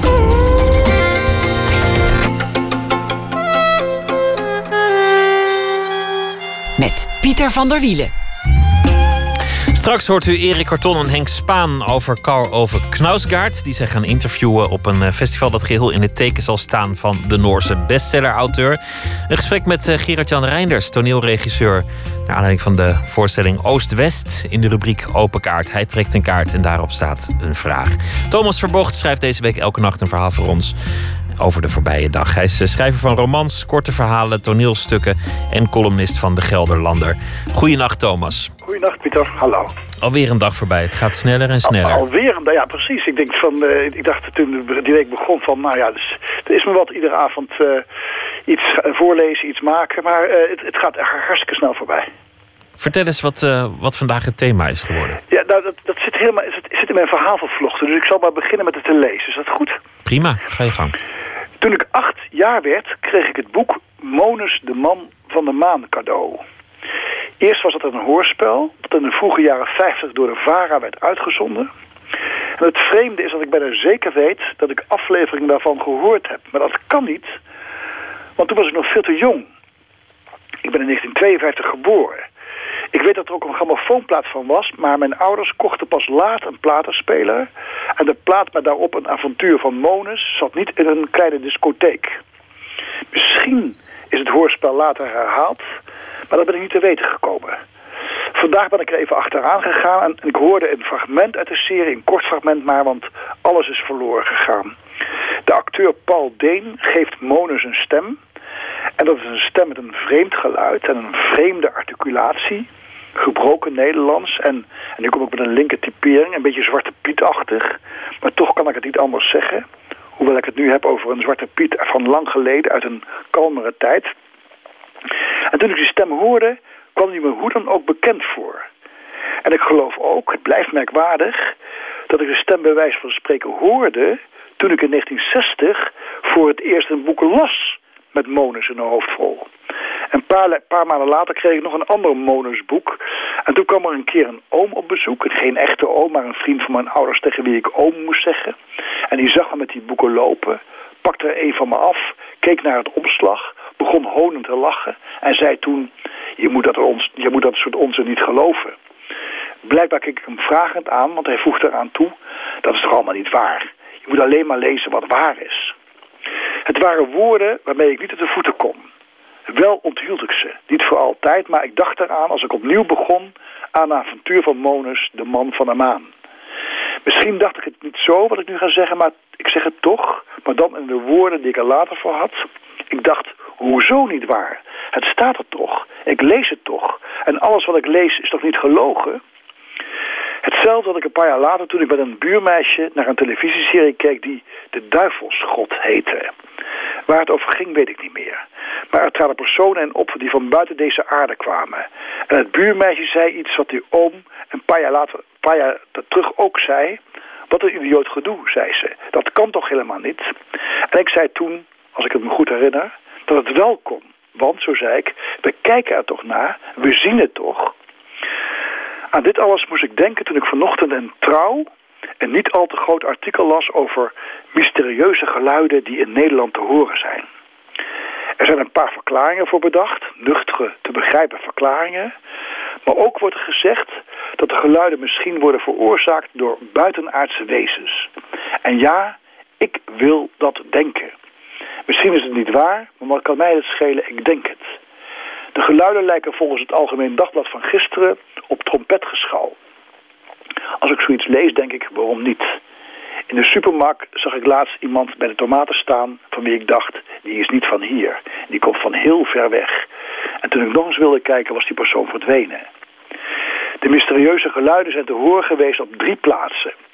Pijnakker, Blijswijk en Gouda. Van buitenaardse belangstelling voor Gouda kan ik me iets voorstellen. Het is immers de kaasstad bij uitstek. Maar van Pijnakker en Blijswijk, wat is daar te vinden? Ik heb dan zin daar werk van te maken. En het irriteert me dat ik er nu al van overtuigd ben dat daar niets van komt. Dan moet je het maar gewoon blijven geloven, Thomas. Dat Ja, het, kijk, dat het de- de- buitenaards de- leven was. Precies, de waarheid van de fantasie is toch veel fascinerender dan de waarheid van de werkelijkheid, Pieter? En de werkelijkheid is toch groter dan de werkelijkheid die wij kennen.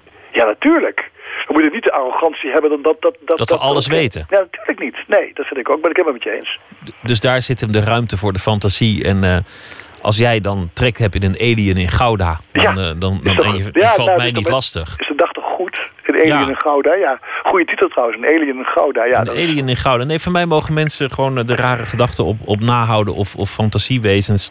Zolang ze maar niet uit naam van het fantasiewezen allemaal ons leven willen inrichten. Nee, natuurlijk niet. Nee, dat is Nou, dat, dat gebeurt ook, maar dat, eh, daar hebben we het nu Dat niet hebben over. we dan niet af van, nee. Thomas, dankjewel. Hele goede nacht. En ehm, graag weer tot morgen. Graag. Oké, Pieter, dag. Ik zei het al, het Eurosonic Noorderslagfestival is eh, vol aan de gang in Groningen. Morgen treedt daarop een eh, man uit Engeland, Rag Bone Man heet hij, die we nu gaan beluisteren met zijn stuk Bitter End.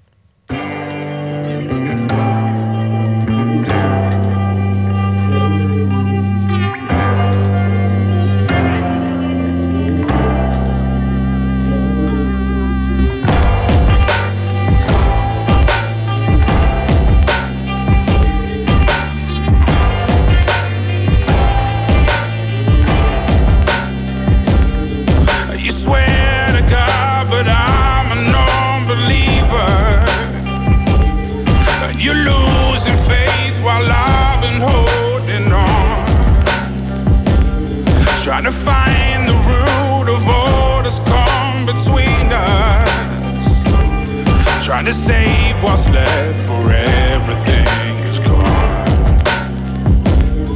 Sweet love my oldest friend. Have we come to the bitter end? No makeup, no pretend. Have we come to the bitter? The bitter end.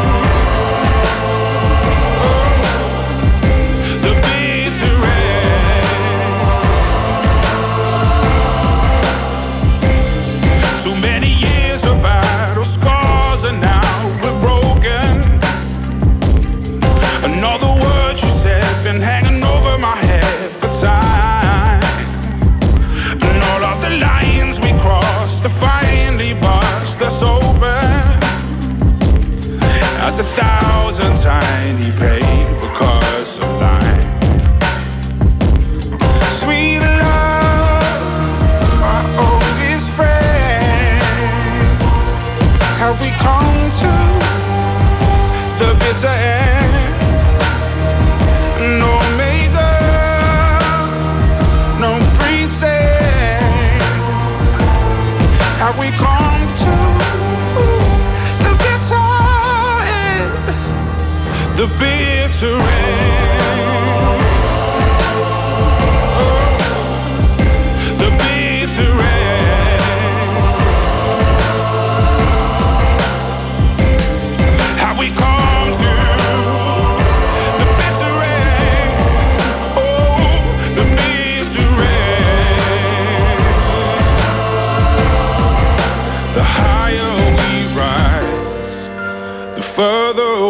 Fall when we crash down. Through all of these years, I can accept it's over now. I won't let go. Sweet love, my oldest friend. Have we come to the bitter end? No makeup, no pretend.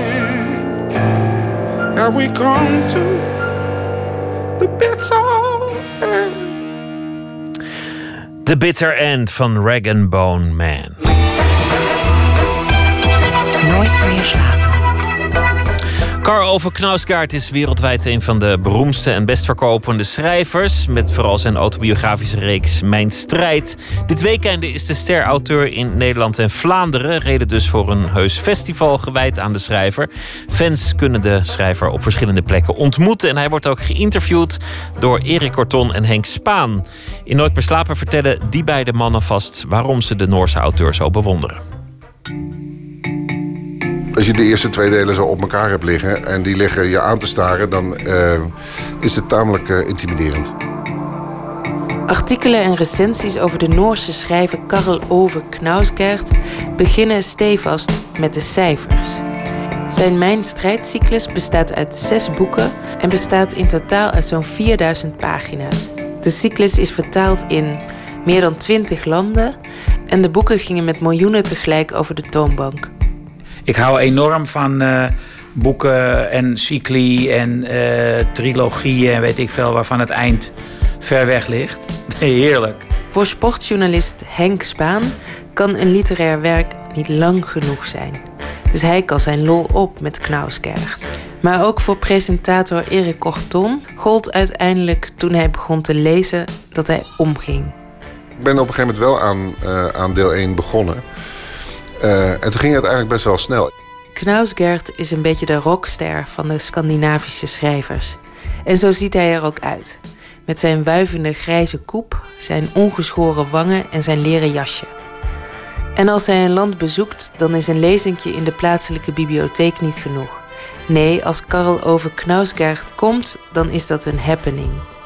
Ter gelegenheid van het afsluiten van zijn Mijn Strijd-serie en de komst van zijn boek over het WK 2014 is Knausgaard komend weekend drie dagen lang in Nederland. Hij toert door het hele land. Een signeersessie in Rotterdam, een gesprek in Groningen, een lezing in het Van Gogh Museum en dan is er die avond met Erik Korton. Wat ik ga doen met Karel over ik ga hem eh, eh, aan de tand voelen. Nee, hoor, we gaan praten over muziek.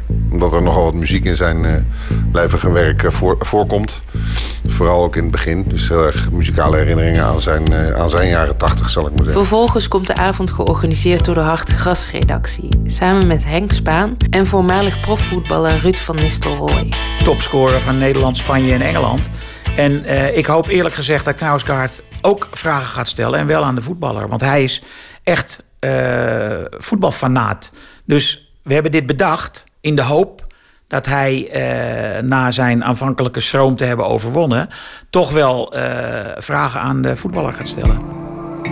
Voetbal was de eerste grote liefde van Karel over Knausgaard. Hij schrijft erover in de jeugdpassages van Mijn Strijd, maar vooral in het in februari te verschijnen Uit en Thuis.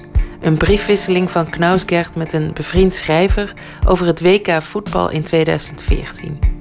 Henk Spaan was meteen enthousiast. Ik vond uh, Knausgaard al goed, dus ik dacht, hé, hey, hij gaat een voetbalboek schrijven. Dus dat vond ik uh, redelijk sensationeel. Toen dacht ik, nou, dat willen we voorpubliceren. Die uitgeverij was er ook al voor, want dat bracht publiciteit met zich mee natuurlijk voor het boek.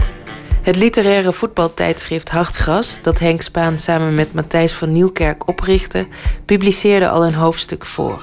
Boven het stuk staat, geschreven door de redactie, Mooier dan bij Knausgert is de nostalgie van het pleintjes- en pandjesvoetbal op lange zomeravonden nooit bezongen. Het is een inleiding, hè? En uh, je wil je, je artikelen natuurlijk wel verkopen. Als ik er echt aan de lezer, als ik er echt over na zou gaan denken, het komt wel in de buurt. Ik was misschien vijf, zes jaar en we speelden op de velden in de buurt.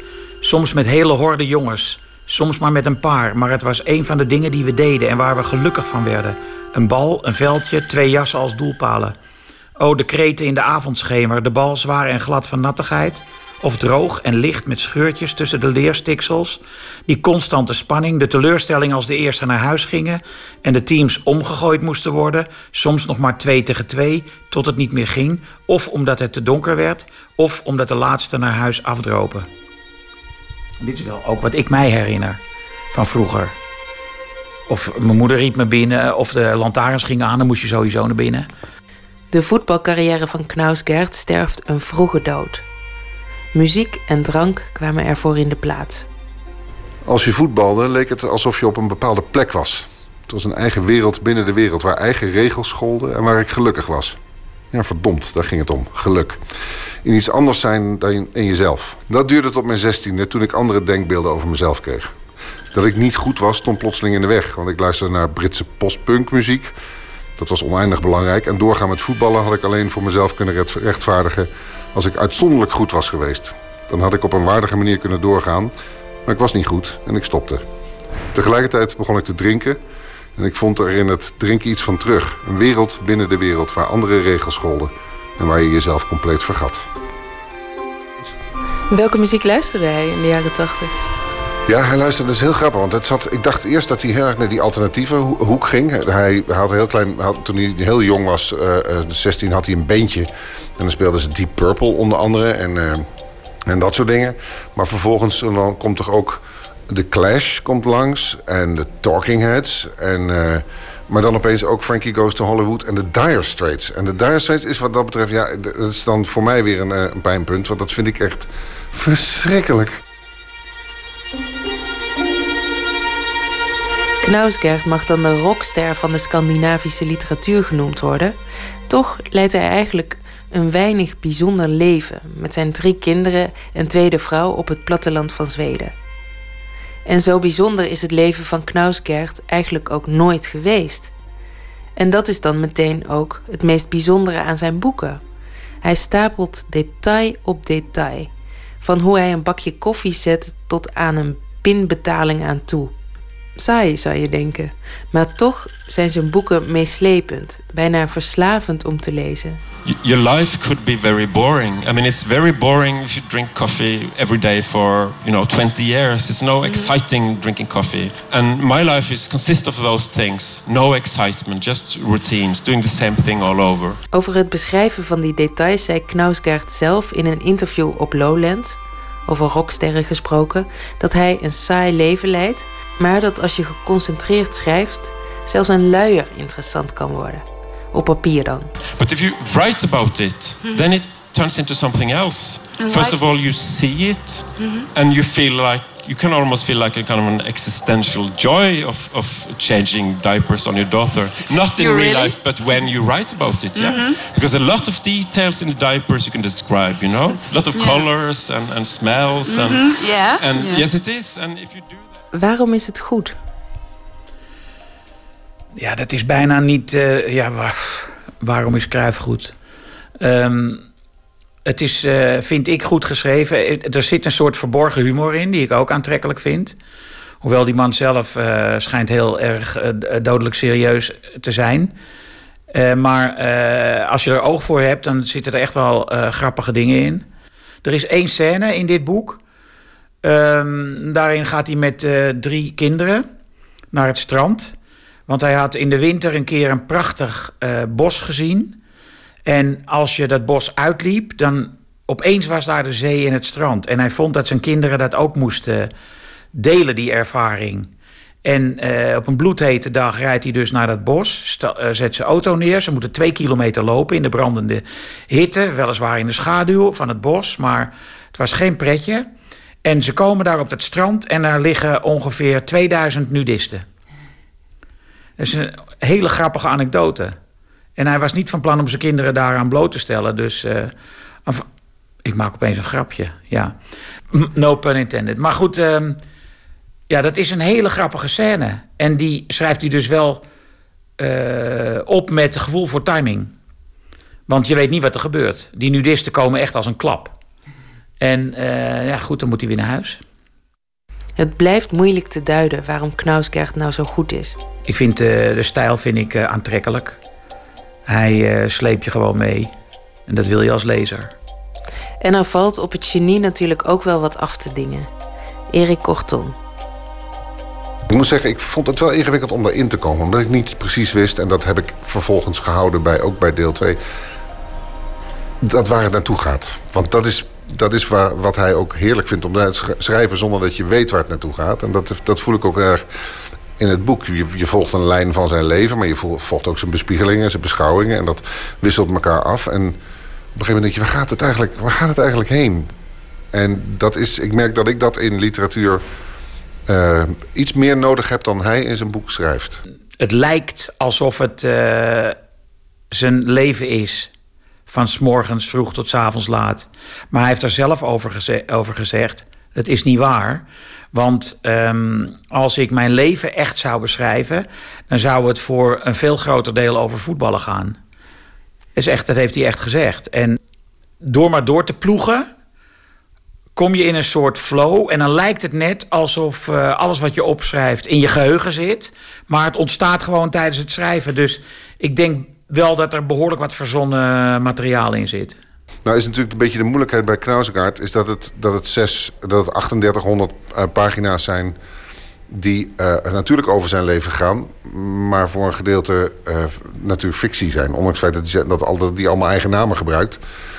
Dus ik hoop dat die, dat die muziek wel het eh, non-fictie gedeelte is. Laat ik het zo zeggen. Dus dat ik hem niet ga bevragen over de Talking Heads... terwijl hij denkt, ik vind er eigenlijk geen hol aan, die Talking Heads. Of die Dire Straits was een grapje. Ja, of die daar steeds een grapje was. Maar goed, dan, heb- dan krijgen we dat weer boven water. Dat zou ook wel leuk zijn.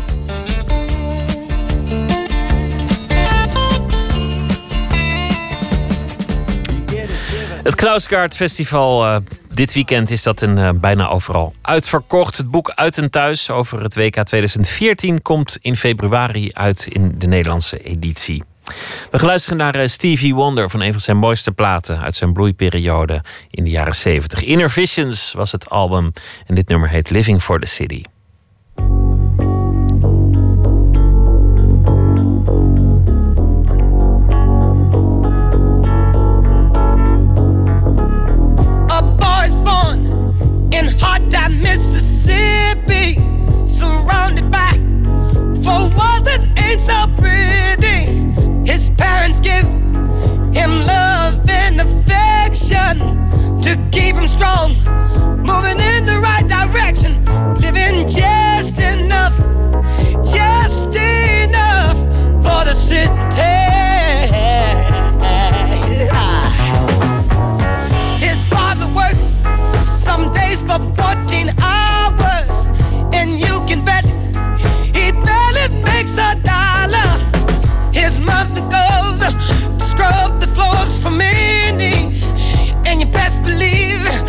Hardly gets a penny, living just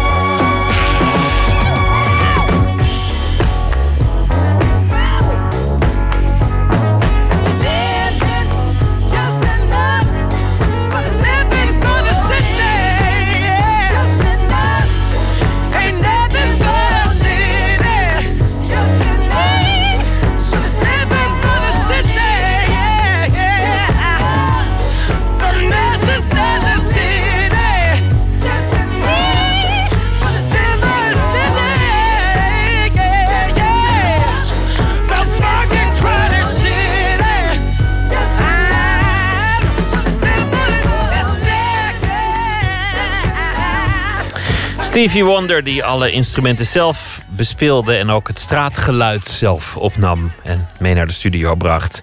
Living for the City. Open kaart. De rubriek Open Kaart, een eh, bak met kaarten. Op die kaarten staan eh, vragen over werk en leven. En tegenover mij zit regisseur, acteur en eh, schrijver Gerard-Jan Reinders. Hij heeft meegeschreven en meegewerkt aan een nieuw theaterstuk, Oost-West. Uitgevoerd door toneelgezelschap Kat op het Spek. En dat is voortgekomen uit het vroegere gezelschap De Hollanders. Daar heeft ook de eindregie ervan gedaan. Gerard-Jan Reinders is een eh, bekend man in de Nederlandse theaterwereld. Was eh, ooit artistiek directeur van toneelgroep Amsterdam. Daarna ook eh, regisseur bij onder meer het Nationaal Toneel, het Zuidelijk Toneel, De Mug met de Gouden Tand. En eigenlijk zo'n beetje ieder belangrijk gezelschap van Nederland. Welkom Gerard-Jan Reinders. Vertel eerst, vertel eerst even over het stuk. Oost-West. Wat, wat is het voor stuk? Eh, nou, nou, is eh, het komt hierop neer. Het is een initiatief van Thijs Brein. Die heeft een aantal eh, schrijvers gevraagd om aan hem brieven te schrijven. Hij heeft een reis gemaakt van drie maanden naar de Verenigde Staten. Uiteindelijk kwam hij terecht in Hollywood. En hij heeft al die tijd heeft hij gecorrespondeerd met een aantal schrijvers. En op basis van die brieven hebben Thijs en ik een script geschreven. En dat eh, resulteert in de voorstelling Oost-West... eh, waar we nu eh, de laatste hand aan leggen. De mensen met wie hij schreef, dat, dat ze, waren niet de minste. Ramzi Nasser, Tommy Wieringa, Arthur Chapin, Thomas Verbocht, Spinvis, Grunberg, noem maar op. Het is een roadmovie en tegelijk een, een correspondentie. Dat, dat door elkaar. Begrijp ik het zo goed? Dat begrijp je heel goed, maar het is ook een eh, familietragedie. Wij zijn er eh, heel vrij mee omgegaan met die brieven. En we hebben eigenlijk een hele nieuwe setting bedacht van... eh, ja, twee zonen en een vader. En de zonen zijn op zoek naar die vader, zoals Thijs op zoek was naar zijn vader in Amerika. En al die brieven van die schrijvers zijn dus eigenlijk brieven van vaders. En Thijs eh, schreef brieven van een zoon. Het zijn eh, eh, brieven eh, die gaan over vaderschap, maar het, het gaat natuurlijk ook over volwassen worden. Want loskomen van je vader, op zoek gaan naar je vader, heeft ook te maken met het moment dat je ophoudt een, een jongetje te zijn. Nou ja, daar gaat het om. W- wanneer maak je je, maak je je ooit los van je vader? Dat is het thema. Dus wanneer ben je volwassen? Als je dat ooit bent. Ehm, Dat zijn grote vragen. Weet je dat? Wanneer wel ben je nee, volwassen? Nee, nooit. Nee, nee, nooit? Nee, volgens mij nooit. Ik wel het idee dat mensen er langer mee wachten met volwassen worden. Ehm, ja, ja, misschien zijn ze iets banger. Maar om, ja, ik zeg net, je wordt het nooit. Maar eh, je moet dus ook vooral nooit hopen het te worden. Anders blijf je maar wachten, denk ik. Wat was jouw rol in deze eh, voorstelling? Ehm, Mm, Nou, ook, ook, ja, eigenlijk ben ik een soort van eindredacteur. Samen met Thijs hebben we de, op basis van die brieven en eigen teksten er nog aan toegevoegd... hebben we een soort van werkscript gemaakt. Daar zijn de acteurs toen mee aan de slag gegaan. En nu, eh, ja, de laatste twee weken bemoei ik me met de eindregie. En dat is ook weer vooral redactiewerk, schrappen, verplaatsen, eh, herschrijven... Ehm, ja, afregisseren. Met alle ervaring die jij hebt, is dat waarschijnlijk wel welkom dat, dat iemand daar naar kijkt. Want het is altijd moeilijk om aan te voelen als je lang bezig bent of de voorstellingen loopt. Dan en, kun je je er zit. totaal in ver- op verkijken en je kunt erin verzuipen. En eh, dan is het wel eens nuttig als iemand langskomt en zegt... ik snap het niet, wat een flauwekul, waarom doe je dit? Eh, bedoel je niet eigenlijk zus of zo? En, Of dit duurt eh, te lang. Of, eh, dat duurt te lang, dit mag eruit, dit gaat veel te snel. Dat kan ook nog. Kreeg je dan ook een vaderrol uiteindelijk zelf? Ik denk het wel, ja. ja. Hier is de bak met kaarten. En Oh God, ik, ik wil je vragen om er een eh, te trekken met erop eh, een vraag.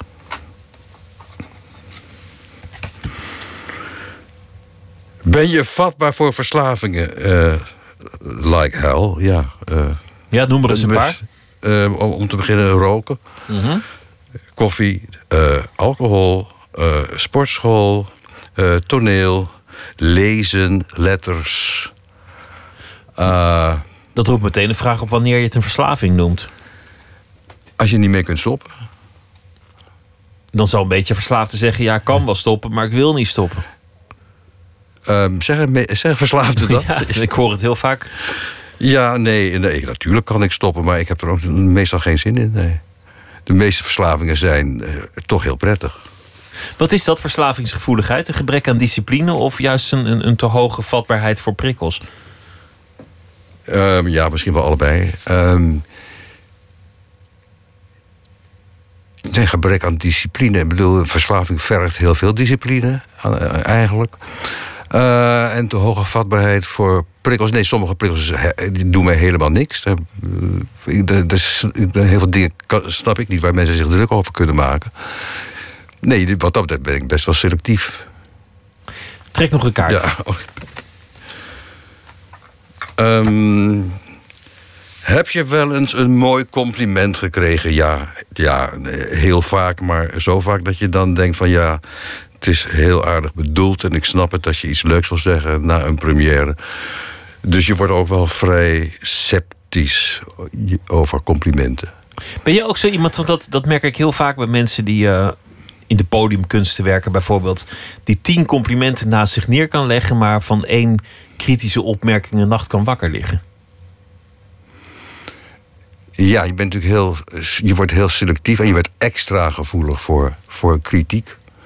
Want eh, eh, op een compliment hoef je geen weerwoord te hebben. Dan kun je zeggen, nou dankjewel, en dan neem je in ontvangst. En bij kritiek moet je zeggen, ja, maar dat klopt niet. Terwijl je in eerste instantie of in tweede instantie... of misschien definitief wel denkt... ja, maar misschien heeft hij, zij wel hartstikke gelijk. En is die kritiek terecht? Dus kritiek komt niet alleen harder aan. Je moet, je, je, je moet, er, je moet er gevoeliger voor zijn. Omdat je er meer van kunt leren uiteindelijk dan van complimenten. Ja, omdat je denkt van ja, misschien, misschien zit er iets in. Terwijl een compliment en je denkt van ja, dat wist je dan al als er iets in zit. Daar ga je vanuit dat alles wat je doet goed en geweldig en intelligent en slim en eh, to the point is. Dus als je daarin bevestigd wordt, dan zeg je ja, nou klopt, dank je. Toch is het een beetje druilerig dat je dan eh, tien complimenten naast je neer kunt leggen en dan één, één punt van kritiek mee naar huis kunt Ja, nemen. maar daar kun je misschien iets mee doen. Terwijl met complimenten kun je ook niks. Kun je alleen maar in ontvangst nemen. Dus eigenlijk is het heel logisch. Zijn er nog mensen die jou een compliment kunnen geven eh, waarvan je wel glundert of ontroerd raakt? Ja, natuurlijk, absoluut. Zeker als het om dingen gaat waarvan je, waarvan je, waaraan je zelf nog eh, toch ernstig twijfelt, nog steeds. Of dat ze iets benoemen waarvan je dacht van nou, ik hoop dat mensen het doorhebben of het erin zien of het eruit halen. Maar het zal wel niet. En dan ineens blijkt dat evident. En dat is meestal heel erg leuk, ja. Trek toch een kaart. De derde vraag. Ehm, heb je een fetish? Nee. nee Geen enkele sorry. fetish, nee. Fetish? Eh, nee. Eh, ja, ik weet niet hoe ruim je het moet interpreteren. Dat weet ik eigenlijk ook niet wanneer Nee. iets een fetish gaat Nee, heten of een, of een nee, eigenaardigheid. Ik heb in ieder geval niks met, eh, met het woord zelfs niet. Nou, pak dan nog maar een Ja, kaart. Oké. Het hoeft ook niet. Oh, nee, die kan niet. Eh, ja, eh, allemaal. Oh, ik, ik moet nog even de vraag voorlezen. Welke collega is overschat? Ah, welke collega's overschat? Allemaal. Ja, nee, ja, dat, dat, eh, hou het daar maar op. Nee, dat, ja, daar, daar eh, moeten we gaan roddelen. Zo, dat doen we niet. Nee? Nou Nee, ja, nee. Hoe, hoe werkt dat eigenlijk? Heb je dan voor het leven ruzie, als je nu een naam zou noemen? Een regisseur die heel veel lof krijgt en, en volle zalen trekt... waarvan jij een paar keer bent geweest en dacht, nou, ik, Ik, zie vind er het niks aan. Ja, nee, daar heb ik. Ja, ofwel ruzie, maar dat maakt me dan niet zoveel uit. Maar ik vind het. eh, Dat moet je dan toch wel kunnen zeggen, als nee, zo dat is. kan ik niet zeggen. Nou ja, Oh, nee. Pak nog een Eh, kaart. ik doe het, dus dan komen we gauw aan de tien natuurlijk.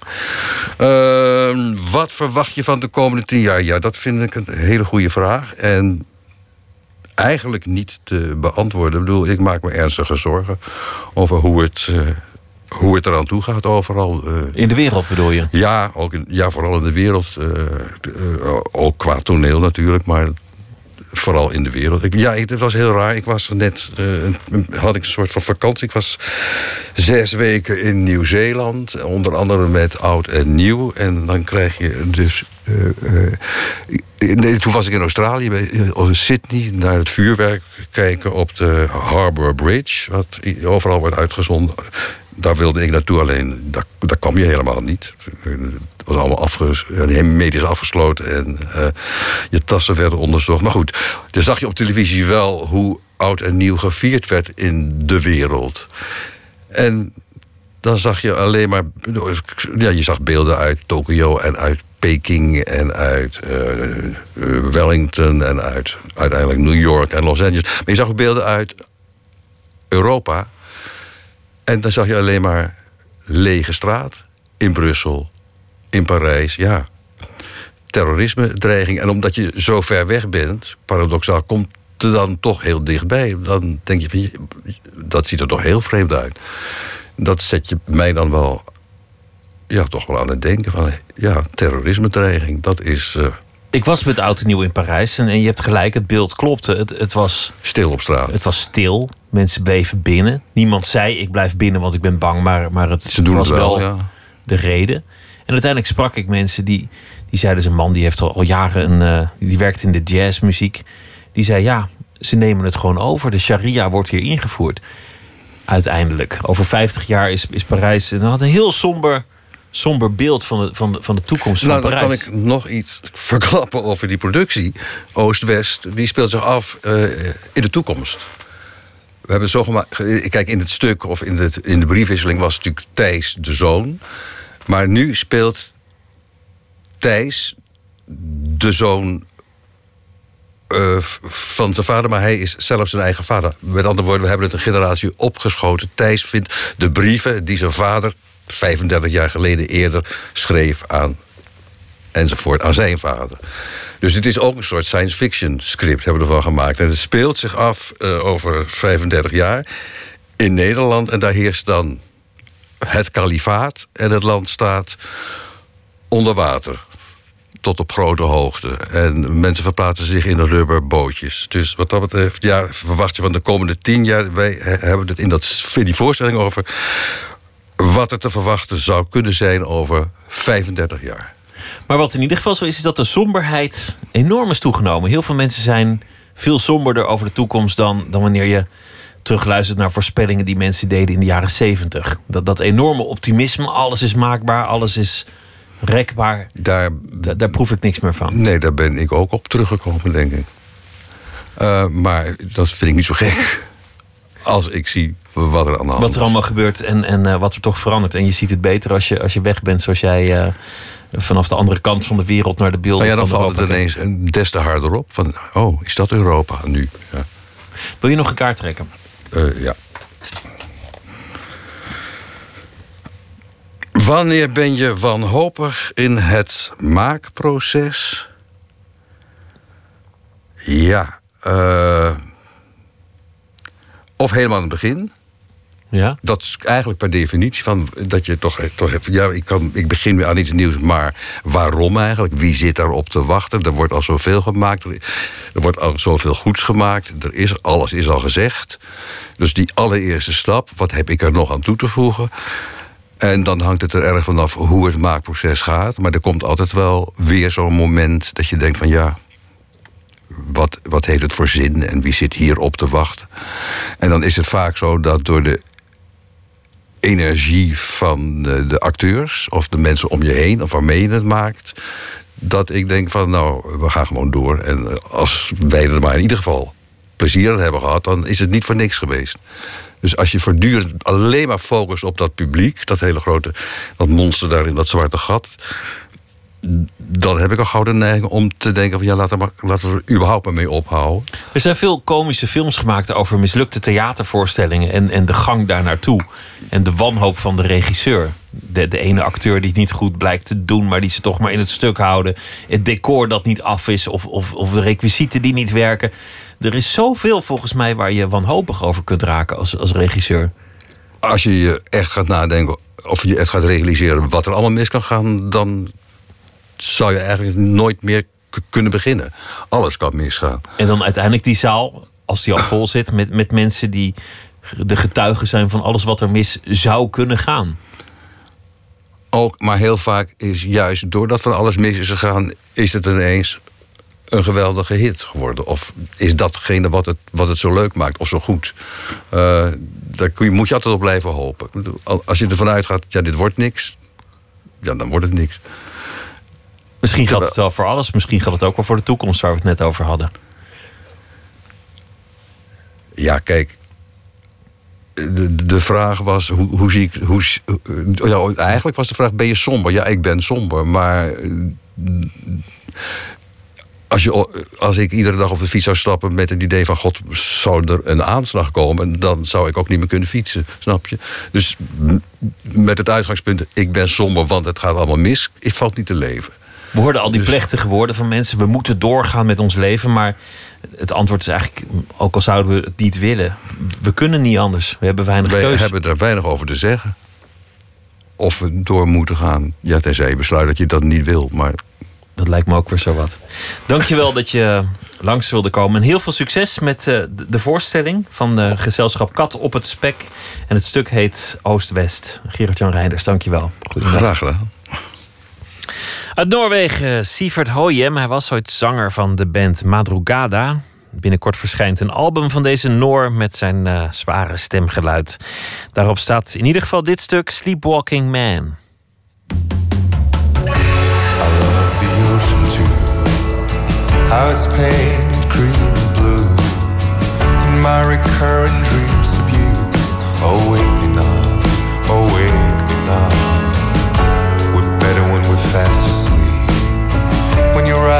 from my fragrant sheets, it's that innocence I want to keep. Oh, wake me now, oh, wake me now. Find me sleeping on my feet. Most delightful man you'll ever meet. And there's nothing that compares to him. To sleepwalking man. You know I wanna be on your side. Part of me just wants to run and hide. People scare me more than pain, you know. The fray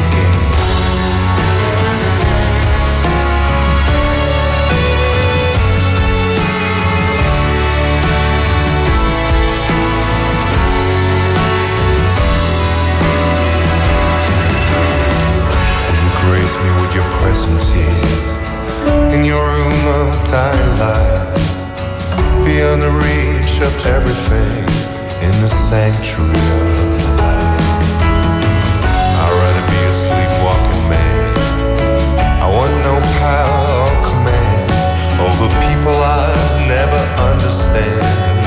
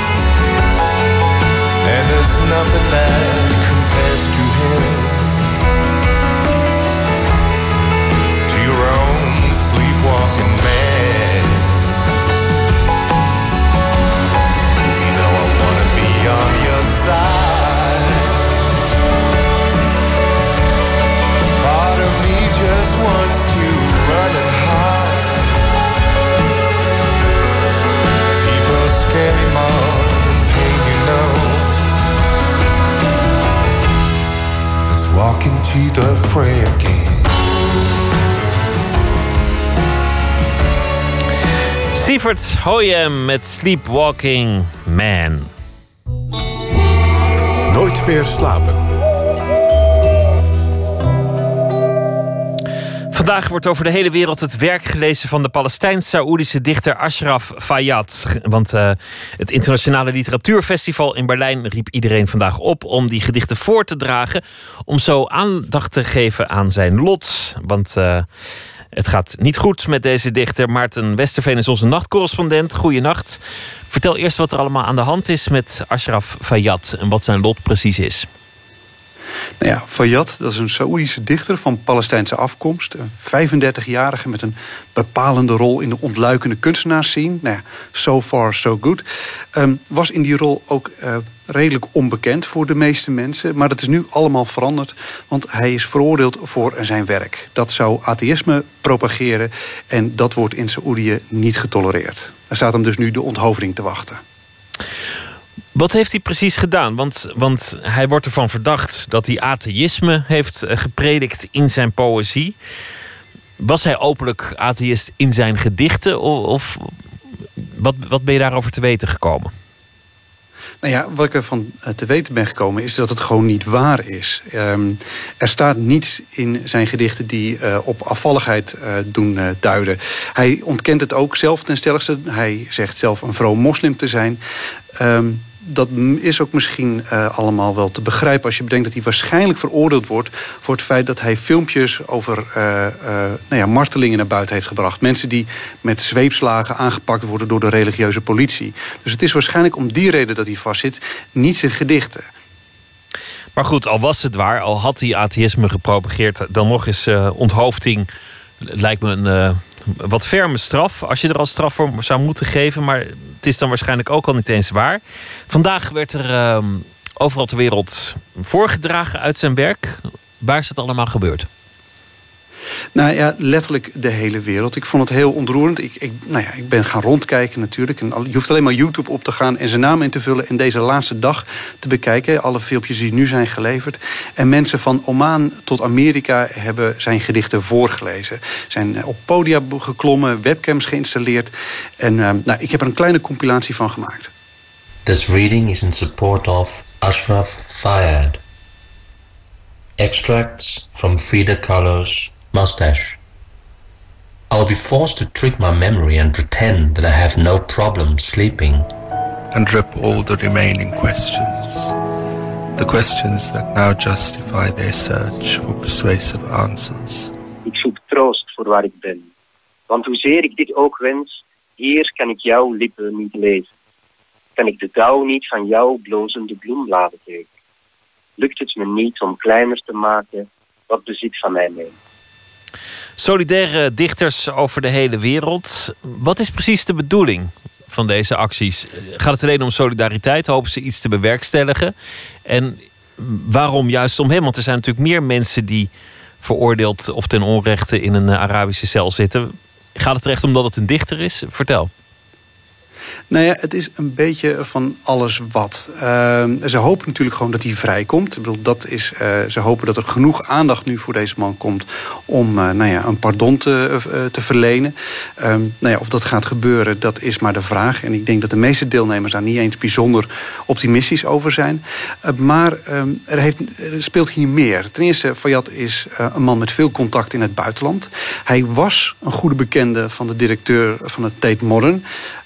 Chris Decor. Um, dat is hij waarschijnlijk niet meer. Ik sprak met een van de initiatiefnemers van de petitie om hem vrij te laten. En die zei, ja, die banden met het Tate bijvoorbeeld... die zijn nu toch een beetje stiller gemaakt dan voorheen. Dus daar, daar speelt ook nog wel wat anders. Um, maar hij is in ieder geval internationaal bekend. Mensen weten wie hij is. Hij heeft ook veel gedaan voor de Arabische moderne kunst. Dus het moment dat hij opgepakt werd... is ook opgemerkt in het buitenland. Um, en ja, ten tweede, de veroordeling, je zei het zelf al, hij is volkomen idioot. Um, eigenlijk zit er niks in die teksten die het, uh, die, het, uh, die het kunnen verklaren. En bovendien was hij eerst al veroordeeld tot vier jaar cel en 800 zweepslagen. Nou ja, dat was al idioot veel. Uh, maar ze maakte hem ook onmogelijk om die straf aan te vechten. Juist, maar je zei dat hij ter dood is veroordeeld dit keer. Hoe ja. zit dat?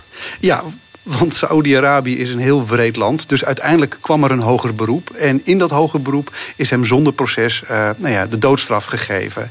En um, deze straf kan hij sowieso niet meer aanvechten... omdat zijn paspoort is afgepakt. En alle middelen om dus nog iets te doen eigenlijk nou ja, weg zijn genomen. En de paar berichten die hij uit zijn cel weten krijgen... Nou, die duiden erop, hij kan natuurlijk niet te expliciet zijn... maar die duiden erop dat hij gefolterd wordt.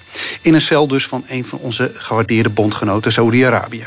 Dat is natuurlijk het, een beetje een pijnlijk punt aan het worden... dat uh, Saoedi-Arabië door het Westen nog steeds als bondgenoot wordt gezien. Ja, het is heel erg uh, smerig natuurlijk. Uh, als dit bij IS was gebeurd, dan had iedereen zich al heel erg druk gemaakt... en gezegd hoe vreselijk het allemaal was. Maar ja, nee, wij zijn afhankelijk van die olie en die petrodollars. Dus houdt men zijn mond. Um, en dat is ook precies wat deze mensen allemaal zo kwaad maakt, deze kunstenaars. Uh, kunst is op dit moment gewoon een deel van de propagandaoorlog. En um, de, de vraag die ik stelde aan initiatiefnemer Rob van der Beken was natuurlijk ook... Um, uh, waarom uh, is het dit keer anders? En hij maakte me duidelijk dus dat er nu gevochten moet worden. En dat er voor kunstenaars ook één belangrijke vraag gesteld moet worden. Wie hebben wij een gezicht gegeven? En in dit geval uh, als het dan gaat over dat grote kunstenfestival in Saudi-Arabië, of ook uh, Victimas in Qatar, dan is het duidelijk wie dat wij een gezicht aan het geven zijn. In dit geval zijn we een, ja, een verbloeming uh, van, een, van een beleid, van een, van een cultuur misschien, die toch ja, in het geval van Saudi-Arabië een, beetje een koppensneller, koppensneller cultuur is. Hè. Dus de rol van de kunstenaar is, is veelzijdig wat zijn verhouding tot de maatschappij betreft. Ja. Zo is uh, Ashraf Fayyad dus niet alleen een uh, schrijnend voorbeeld van het inhumane beleid al daar, maar ook van de hypocriete houding die het Westen steeds meer heeft uh, in, in bondgenoot en niet-bondgenoot. Laten we nog eens gaan luisteren naar een van de mensen die jij gesproken hebt. Want dat was dichter en activist Sven Koremans. Hij ziet namelijk een kentering. Wat ik ontwaar is dat stilaan een dat, dat, er sommige mensen wakker beginnen worden en, en, en dat beginnen terug in te zien. Dat kunst niet altijd even gratuit is. En, en als ze zich bijvoorbeeld niet politiek uitspreekt, dat ze zich dan in zekere zin toch wel een beetje politiek uitspreekt, omdat ze dan bijvoorbeeld voor de, de status quo is of de status quo bevestigt. Vandaar dus uh, wereldwijd uh, voordragen, uh, Maarten Westerveen. Maar de man lijkt toch ten dode opgeschreven.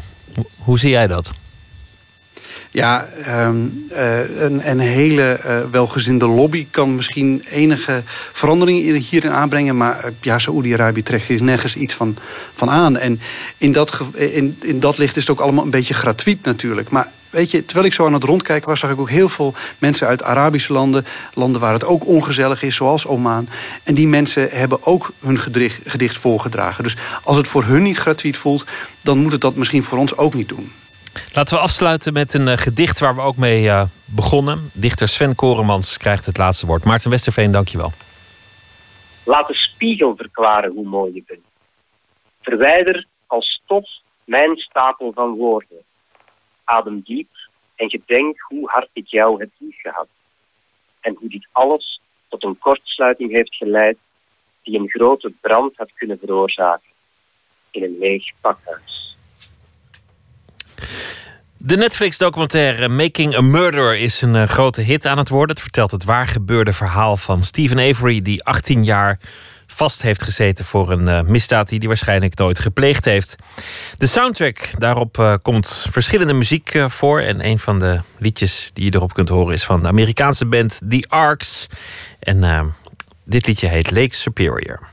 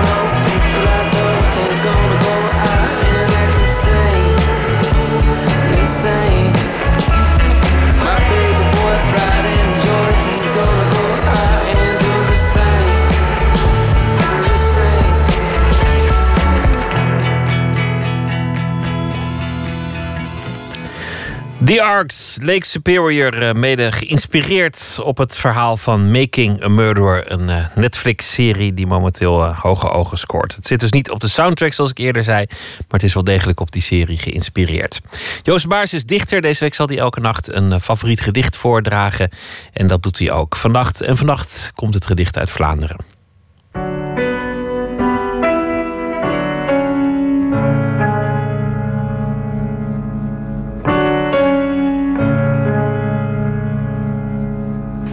Ik lees een gedicht van eh, Charles Ducal, die binnenkort denk ik zijn dichter des vaderlandschap van Vlaanderen afsluit. Het heet Tot de Vrouw. Twee korte gedichten. Wat ik er zo mooi aan vind is... Um, Ducal is een redelijk lyrische dichter. En um, de vrouw in lyrische poëzie is meestal een soort van requisiet in, uh, in de muze van de, van de grote dichter. En in dit gedicht is het eigenlijk andersom. Dus hij nodigt eigenlijk de vrouw uit om die, uh, om die muze kapot te maken. En um, dat maakt ook dat het echt gaat over, over een ander mens. En, en dat het een gedicht is dat zegt dat een ander mens belangrijker is dan een mooi gedicht. En daarom is het ook. En het is ja, daardoor ook gewoon een heel mooi gedicht over het huwelijk. Tot de vrouw. 1. Haal mij weg uit dit hoofd. Ik kan dit beeld van mij niet meer tillen. Stop het applaus, kom de kamer binnen en maak mij weer leesbaar, je man. En geef mij je mond terug van hartzeer en nicotine. Je ogen vol argwaan van schuw gemaakt dier. De schreeuw in je vel die ik langzaam moet vinden. De domme weerbarstigheid van je wil. Want ik kan mij alleen niet meer leven. Ik heb dit lichaam zo koppig gedicht dat niemand kan lezen wat het betekent te spuwen in eigen gezicht. 2. Maak dit gedicht onvolmaakt. Lees een gat in de taal. Roep mij levend. Ik heb deze handen zo lang veredeld dat je lichaam zoek is geraakt. Iets naakts dat men ochtends ziet liggen in bad met vochtige wangen, waaraan men vermijdt de ogen te hangen om niet tot de liefde te worden verplicht. Krap de glans van mijn ziel, schrap de vrouw van papier die ik opschrijf om mij te bezitten. Veeg de inkt van mijn lippen, wek vijandschap tussen mij en mijn poëzie. Een gedicht van Charles Ducal, uitgekozen en voorgelezen door Joost Baars. Morgen dan zit hier Esther Naomi Perkien. Zij gaat in gesprek met Ingrid Hogervorst, schrijver en literatuurcriticus. Publiceerde romans Woede, Spiegels, Polslag en Privédomein. En heeft nu een nieuw boek, Zeeschuim. Dat morgen in Nooit meer slapen. Ik wens u nu een hele goede nacht.